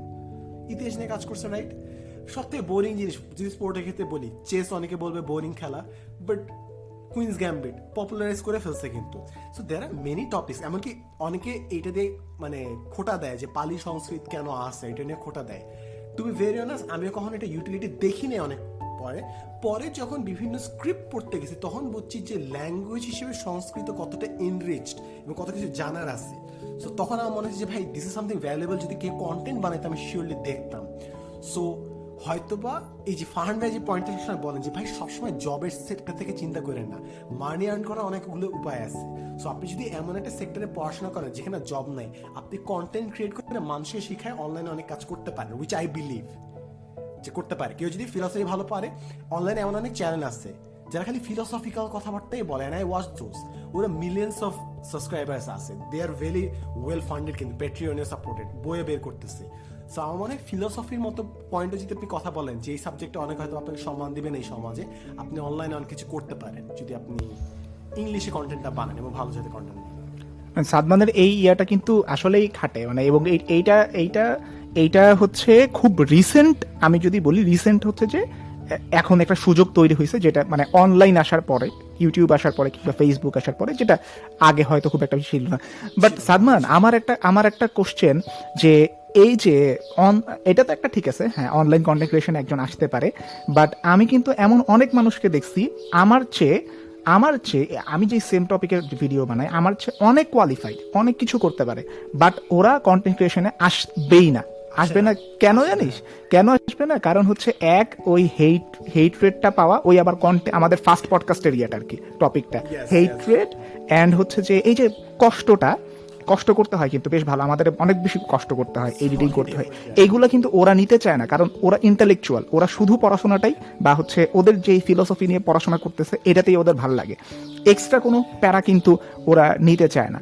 সো এই যে প্রত্যেকটা জিনিস কম্বাইন্ড হয়ে একজন কন্টেন্ট ক্রিয়েটর আসা যে কন্টেন্ট বানাবে রেগুলারলি আসলে এবং তাদের মতন কোয়ালিটির এইটা কিন্তু খুব রেয়ার আমার কাছে মনে হয়। হ্যাঁ হ্যাঁ মানে সবকিছু ক্লিক করা একই সাথে সবকিছু ক্লিক করা এটা আমার কাছে বেশ ইয়ে মনে হয়। এখন হ্যাঁ আসতে পারে বাট এটাও এমন হইতে পারে আমরা তো জানি না সামনের সোসাইটিতে কি হইতে যাইতেছে। আমরাও আজকে থেকে দশ বছর পরে কি করব আমরা কি আদৌ কন্টেন্ট বানা যেতে থাকব কিনা এটা আমরা জানি না। কিন্তু এমনও হইতে পারে যে আজকে থেকে দশ বছর পরে এই জিনিসটা এতটাই নর্মালাইজড হয়েছে যে মানুষ চিন্তা করতেছে যে তিন বছর পরে আমার যেহেতু এইখানে একটা ইয়ে আছে হুক আছে আমি এরকম একটা চ্যানেল খুলবো অ্যান্ড ইয়ে করব। এবং আমাদের অনলাইন সোসাইটিতে আমরা যদি এরকম ভালো করতে পারি যে এইখানে একজন কন্টেন্ট ক্রিয়েটর যে কিনা আসলে কিছু জানে, সে একটা কন্টেন্ট বানাইতে আসার আগে এইটা চিন্তা করবে না যে আমার হেট কমেন্ট পাইতে হবে বা এরকম। বা আমরা যদি এরকমভাবে ইয়াই করে ফেলি, একটা ইনস্টিটিউশনালাইজেশন করে ফেলতে পারি যে না, তুমি আসলে এরকম হেট কমেন্ট পাবো তুমি এটা ধৈর্য রাখো, তারপরও তুমি বানাও। এরকম একটা নোশন যদি আমরা ক্রিয়েট করে দিতে পারি, তাইলে কিন্তু পুরো সিনারিওটা চেঞ্জ হবে। অ্যান্ড আমরা আমরা কিন্তু কন্টেন্ট ক্রিয়েটর হিসেবে অনেক বড় একটা চেঞ্জ আনতে পারি সোসাইটিতে অ্যাবসলিউটলি ট্রু এবং আমি লাস্টে আরেকটা পয়েন্ট এখানে এটা বেশ লম্বা একটা পয়েন্ট হচ্ছে বাট এটা বলে যাব সেটা হচ্ছে ইউটিউব কিংবা ফেসবুক অনেক বছর ধরে আছে রাইট অনেক বছর ধরে আছে ঠিক আছে? ইন ঢাকা এই যে এনআই যে ডকুমেন্টারি স্টাইল এডুকেশনের ভিডিও বানাইলো you are the first person তাই এত বছর ধরে আছে এতদিন কেউ বানাইলো না। ইন বাংলাদেশ ইন বাংলাদেশ বাইরে আছে। হ্যাঁ। আমরা এটা নিয়ে কথাবার্তা বলতেছিলাম। আমরা লাস্ট দিন এটা নিয়ে কথা বলছিলাম যে ফ্রিল্যান্সিং নিয়ে আর কয়জনের নাম মাথায় আসে? আমরা লিটারেলি এটা কথা বলছিলাম। এন্ড উই ওয়ার থিংকিং যে ভাই যদি না বানাই তো আমরা ইয়া পডকাস্টের বাইরে এক্স্যাক্টলি হ্যাঁ। সো তখন আমাদের খুব একটা বেশি নাম আসতেছিল না। সো এই জিনিসটা খুবই true there are many fields যেগুলো একদম ফাঁকা পড়ে আসছে যেরকম ল নিয়ে ল নিয়ে যে একদম মানে পাবলিক যে হোয়াট আর ইউর রাইটস যে পুলিশ ধরলে কি বলবেন না বলবেন মামলা হলে কি হবে না হয় এটা নিয়ে এমন কোন ইউটিউবার এখনও কি বলতেছে যে কি করবেন না করবেন পপুলার হয়েছে এখনও? লয় ফিল্ডটা ফাঁকা আছে ইউটিউবার না। ফিলোসফি নিয়ে এক্সপার্ট কেউ আছে যে ফিলোসফি ডিফাইন করতেছে অনলাইনে এসে এখনও কেউ নাই। হিস্টোরিয়ান কিন্তু এখনও নাই। হ্যাঁ সলিমুল্লাহ খান করতেছেন তিনি এই যে স্যার মানে স্যার তো স্যারের মতন করেছে বাট উনি তো ইউটিউবার হিসেবে আসেন না। মানে স্যার স্যারের মতন। There are many fields, অনেকগুলো ফিল্ড আছে অনলাইনে যেগুলো এখনও religion is one of the biggest hooks in Bangladesh comparative religion নিয়ে সলিড চ্যানেল কি করছে এখন পর্যন্ত রাইট রাইট আমি লাস্ট দিনে এটাও বলছিলাম আমি ভাইয়াদেরকে বলছিলাম যে সলিড জাস্ট স্পিরিচুয়ালিটি নিয়ে কথা বলতেছে এমন কয়েকজন আছে বাইরের দেশে জাস্ট ভ্যাকিউম মানে আইসোলেটেড ভাবে স্পিরিচুয়ালিটি অনেকে শিখাচ্ছে আমাদের দেশে একজন কেউ বানাচ্ছে না মেনি ফিল্ডস হবে যেগুলা জব নাই আমার একটা আমার একটা বুদ্ধি ছিল আমার একটা ইয়ে আইডিয়া ছিল এটা হইতেছে একটা ইউটিউব চ্যানেল এরকম হইতে পারে যে প্রত্যেকদিন বাজারে যাবে বাজারে যায় কোনটার দাম কি মানে যার বাজার করতে বেশি নেশা আর কি বুঝছেন? কোনটার কি দাম সকালে বিকালে যায় কিংবা সকালে বা বিকালে যায় দেখবে যে মাছের এরকম ইয়ে হয়েছে পরের দিন যায় আবার দেখবে মানে এরকম একটা সিরিজ বানানো যেটা মানুষ প্রত্যেকদিন যাবে যা যা দেখবে যে কোন জিনিসের কি দাম আছে এন্ড ওকে স্পন্সরশিপ দিবে হচ্ছে বাজারের ব্র্যান্ডগুলো আর কি। মানে খুব ভালো একটা ইয়া মডেল তৈরি করা যায় এইভাবে।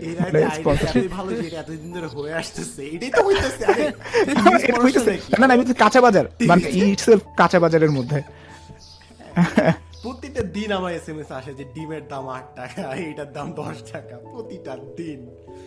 দিস অ্যাকচুয়ালি ট্রু কিন্তু এগুলা এন্ড দিস বিগ বিজনেস এটা না এখানে আরেকটা ইনসাইড দিয়ে রাখে এডুকেশন থেকে আমরা একটু ডিটেল করছি কিন্তু আমাদের প্রাইস তো আমি আমার জন্য এসএমএস বিরক্তিকর। কাঁচা বাজারের প্রাইস তো ভ্যারি করে আমাদের প্রত্যেক বাজারের জন্য একটা করে ইয়ে লাগবে, সংবাদদাতা। যে বলল এটা মজা করে বলল there is a market for that কিন্তু।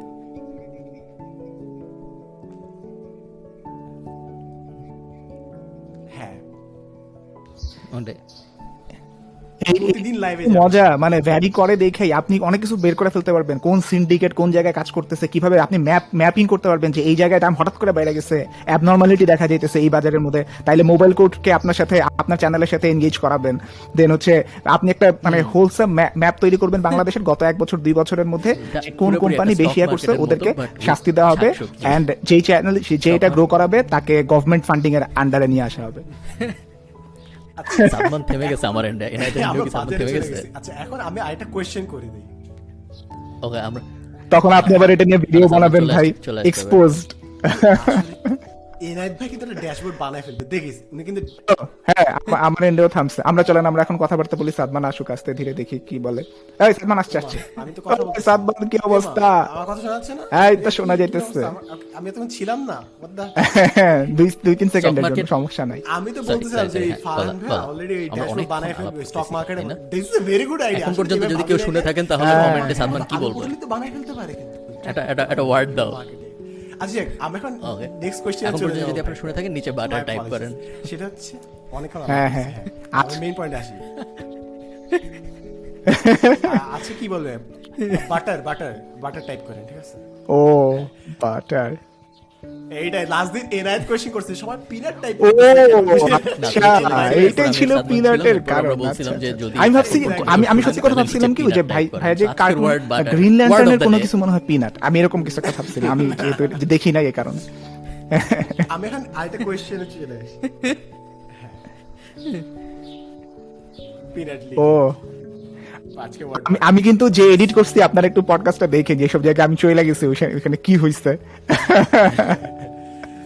আচ্ছা এখন আমি নেক্সট কোয়েশ্চেন আসি হ্যাঁ। সবার জন্য বিকজ আমরা সবাই কোনো না কোনো পয়েন্টে স্টুডেন্টকে পড়াইছি অফলাইনে কিংবা অনলাইনে যেভাবে হোক।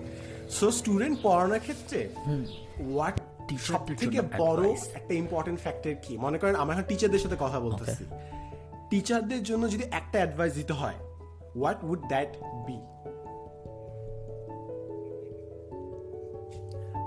আমি যদি আমি আমারটা শেয়ার করি তারপর আপনাদেরটা আপনারা রেডি করেন। সেটা হচ্ছে যে যদি কোনো জিনিসকে আমি পড়াইতে চাই সেই জিনিসটা অলরেডি বইতে আছে অনলাইনেও আছে।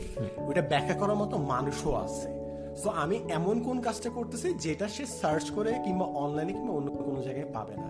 Deliver that that is not আমাদের মধ্যে একটা টিচার আছে প্রাতিষ্ঠানিক টিচার সো ও বলতে পারবে ইট ক্যান বি কিউরিয়াসিটি বুয়েটের শিক্ষক। Curiosity জাগাইলাম। But deliver something that is not otherwise available as a teacher আজ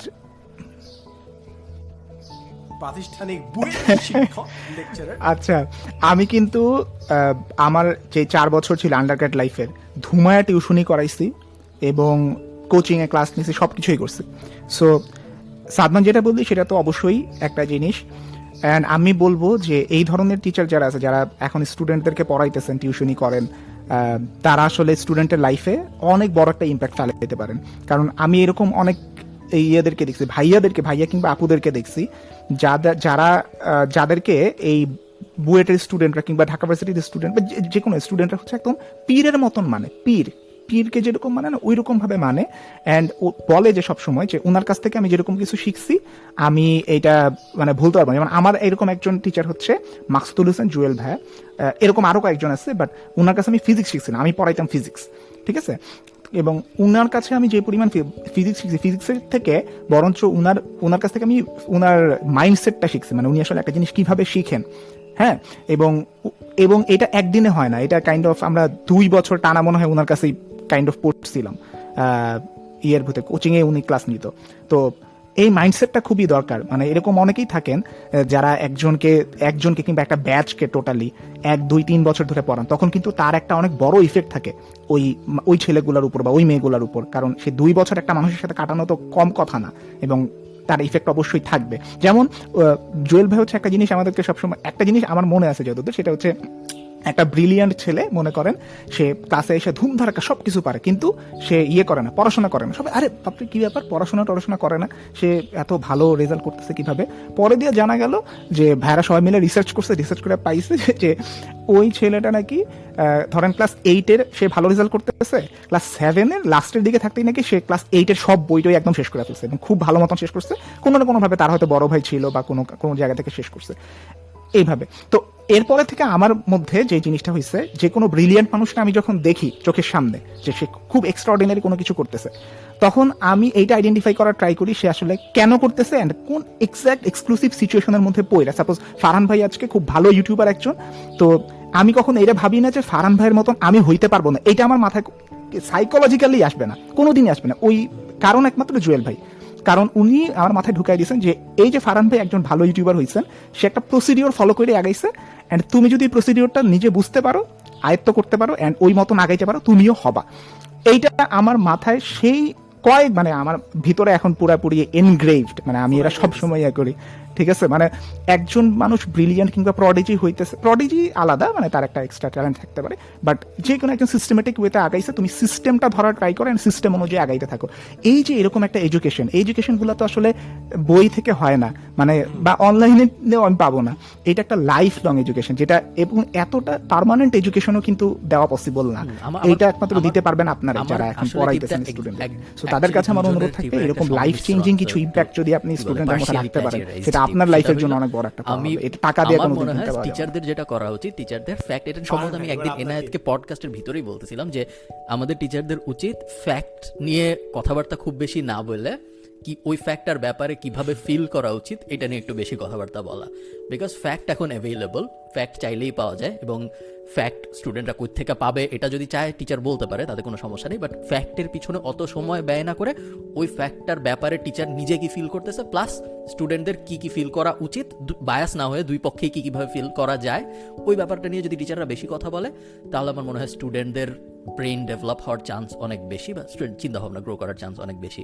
সো এটা হবে আমার একটা টিপ বাট সাইড প্রশ্ন হলো, এটা পুরো একটা সাইড প্রশ্ন, সেটা হলো এনায়েতের জন্য এই প্রশ্ন যে এনায়েত যেহেতু এই ইন্ডাস্ট্রির সাথে বেশি জড়িত, কি মনে হয় এনায়েত যে আমাদের যত টিচার আছে এখন, তার মধ্যে কতজন, আমি যদি পার্সেন্টেজ করার চেষ্টা করি, কতজন আসলে ভালো টিচার ভার্সেস কতজন আসলে খারাপ টিচার খারাপ ভালোর ডেফিনেশন হইল কার কথা শুনে বোঝা যায় ভার্সেস কার কথা শুনে আসলে কিছু বোঝা যায় না বা বুঝতে ইচ্ছা করে না। টেন পার্সেন্ট ভালো। সো আমাদের টিচার আসলে অনেক ফায়ার করতে হবে। অনেক অনেক বাজে টিচার আমাদের পুরো সিস্টেমের ভিতর ঢুকে গেছে এবং আমি আমার ইউনিভার্সিটি লাইফেও দেখছি দুইটা বা তিনটা টিচার ছিল চারটা টিচার ছিল যার ক্লাস করতে ভালো লাগতো। মানে ভালো ধরো আমি আমি নর্থ সাউথে চল্লিশটা টিচারের কাছে পড়ছি। টোটাল চল্লিশটা কোর্স চল্লিশটা টিচার বা হয়তো চল্লিশটা কোর্স পঁয়ত্রিশটা টিচার কখনো কখনো একই দুই তিনটা কোর্সে সেম টিচার থাকে। সো তার মধ্যে চারটা বা পাঁচটা টিচার হবে হায়েস্ট যাদের সাথে আমার এখনও কথা হয় রেগুলারলি এবং এদের এদের ইম্প্যাক্ট আছে আমার জীবনে, এদের ক্লাস করে আমার ভালো লাগছে, এদের ক্লাস করে আমি কিছু শিখছি। বাকি তিরিশ পঁয়ত্রিশটার কাছ থেকে আমি কিছু তো শিখিই নাই, বিরক্ত হয়েছি কখনো কখনো হয়তো মুখস্থ করছি, উনি নিজে তার আগে দশ বছর যেই সেম জিনিস, আগের দশ বছরের ক্লাসকে বলছে, ওই সেম জিনিস আমাকেও বলছে। পুরো ব্যাপারটার মধ্যে কোনো লাইফ ছিল না। পুরো ব্যাপারটা, পুরো একটা সোললেস ব্যাপার হয়েছে ওনার সাথে আমার ইন্টারাকশন আমার কোনো মেমোরিও নেই, কোনো ইম্প্যাক্ট নেই, কোনো লাভ হয়েছে বলে আমার মনে হয় না। সো আমাদের এই টিচার হায়ার করার সময় শুধু ভালো ভালো স্টুডেন্টরা ভালো টিচার হয় না সবসময়।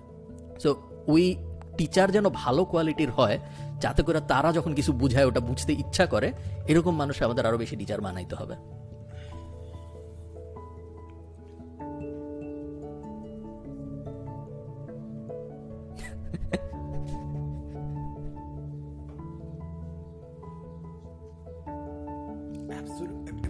অনেকে হয়তো মানে ফায়ার ভাই যেভাবে সলিড ভাই বললেন যে ফায়ার করা দরকার, আমার অনেকে রাগ করতে পারে বাট আমার মনে হয় someone had to say that এবং জিনিস হচ্ছে, আমরা বেশি আইডলাইজ কিংবা সম্মান করতে যাই অনেক পশ্চাৎপদতাকে আশ্রয় দিয়ে বসছি, যেখানে আমরা যথেষ্ট ইনসেন্টিভ দেই নাই যে ভাই তোমাকে বদলাইতে হবে, তোমাকে আপগ্রেড করতে হবে। সব প্রফেশনে মানুষই কিন্তু আমরা একটা পুশ দিছি যে ভাই তোমাকে আপগ্রেড করতে হবে, নাহলে মানুষ হয়তো তোমার প্রোডাক্ট কিনবে না, কিংবা তোমার কাছে আসবে না, কিংবা তোমার চাকরি হারাই ফেলবে কিন্তু আমরা স্পেসিফিক প্রফেশনের ক্ষেত্রে অতি সম্মান দিতে যাই আমরা ইমপ্রুভমেন্টের কথা ভুলে গেছি। তো আনবাই যে কথাটা বলছেন someone to say that but কেউ ভুল বুঝেন না যে অসম্মান করতেছি না। We just want it to be better এইটা এইটা নিয়ে আসলে আমার অনেক বড় লম্বা কোনো অনেক বিষয় বলার আছে বাট আমার মনে হয় এটা আমরা ইয়েতে করি। মানে অন্য একটা এপিসোডে করি রাইট মানে আজকের এটা। একটা আলাদা এপিসোড লাগবে। আমাদের অনেকগুলো কোশ্চেন হয়তো আনআনসার্ড আছে এন্ড এই টপিকটা অনেক বড় একটা জিনিস যে আসলে টিচারদেরকে নিয়োগ দেওয়া এন্ড টিচারদেরকে আমরা কতটুকু রেসপেক্ট করতেছি এর বেসিসে আমরা আসলে কি পাইতেছি। এই এই টপিকটা একটা আলাদা আলোচনার বিষয় হইতে পারে বাট আপাতত মনে হয় আমাদের এই পডকাস্টটা আমরা এখানেই শেষ করে দিতে পারি। ওকে ওইখানে শেষ করবি? না না, না, না, ওই জন্য না ওই জন্য না ওই জন্য না আমার আমার মানে একটু যাইতে হবে। মানে আমি এখন থাকতে পারছি না ছয়টার কাছাকাছি বেজে গেছে। আচ্ছা ঠিক আছে আমাদের আরও যা- আমি জাস্ট বলে রাখি কিছু কোয়েশ্চেন ছিল নেক্সট যে কোয়েশ্চেন ছিল হচ্ছে যদি আমাদের কোনো সাবজেক্ট এখন ইনকর্পোরেট করতে হইতো এডুকেশন সিস্টেমের মধ্যে কোন সাবজেক্টগুলো আমরা ইনকর্পোরেট করতাম মেটা লার্নিং নিয়ে আমাদের কথা বলার কথা ছিল। কিছু লোকাল এক্সাম্পলস আর দুই হাজার বিশ সালে এডুকেশন কারিকুলাম কীভাবে ডিজাইন করব? সো আরও অনেকগুলো টপিক ছিল। সেটা হোপফুলি আমরা আরেকদিন যদি আমরা করি এপিসোড আমি আমাদের এই তিনজনের মধ্যে Education নিয়ে আরও অনেকগুলো episode করা যাবে, যখনই। আপনারা পরে দেখবেন আরও অনেক topic আসতেছে না বা পডকাস্টের লেন্থ ছোট যে কোনো ধরনের সমস্যা যখন দেখবেন ওগুলোর বেসিক্যালি দোষ হলো এনায়েতের আমরা তো ফ্রি সাদমান আমরা তো কিছু করি না। প্লাস আপ আচ্ছা আচ্ছা।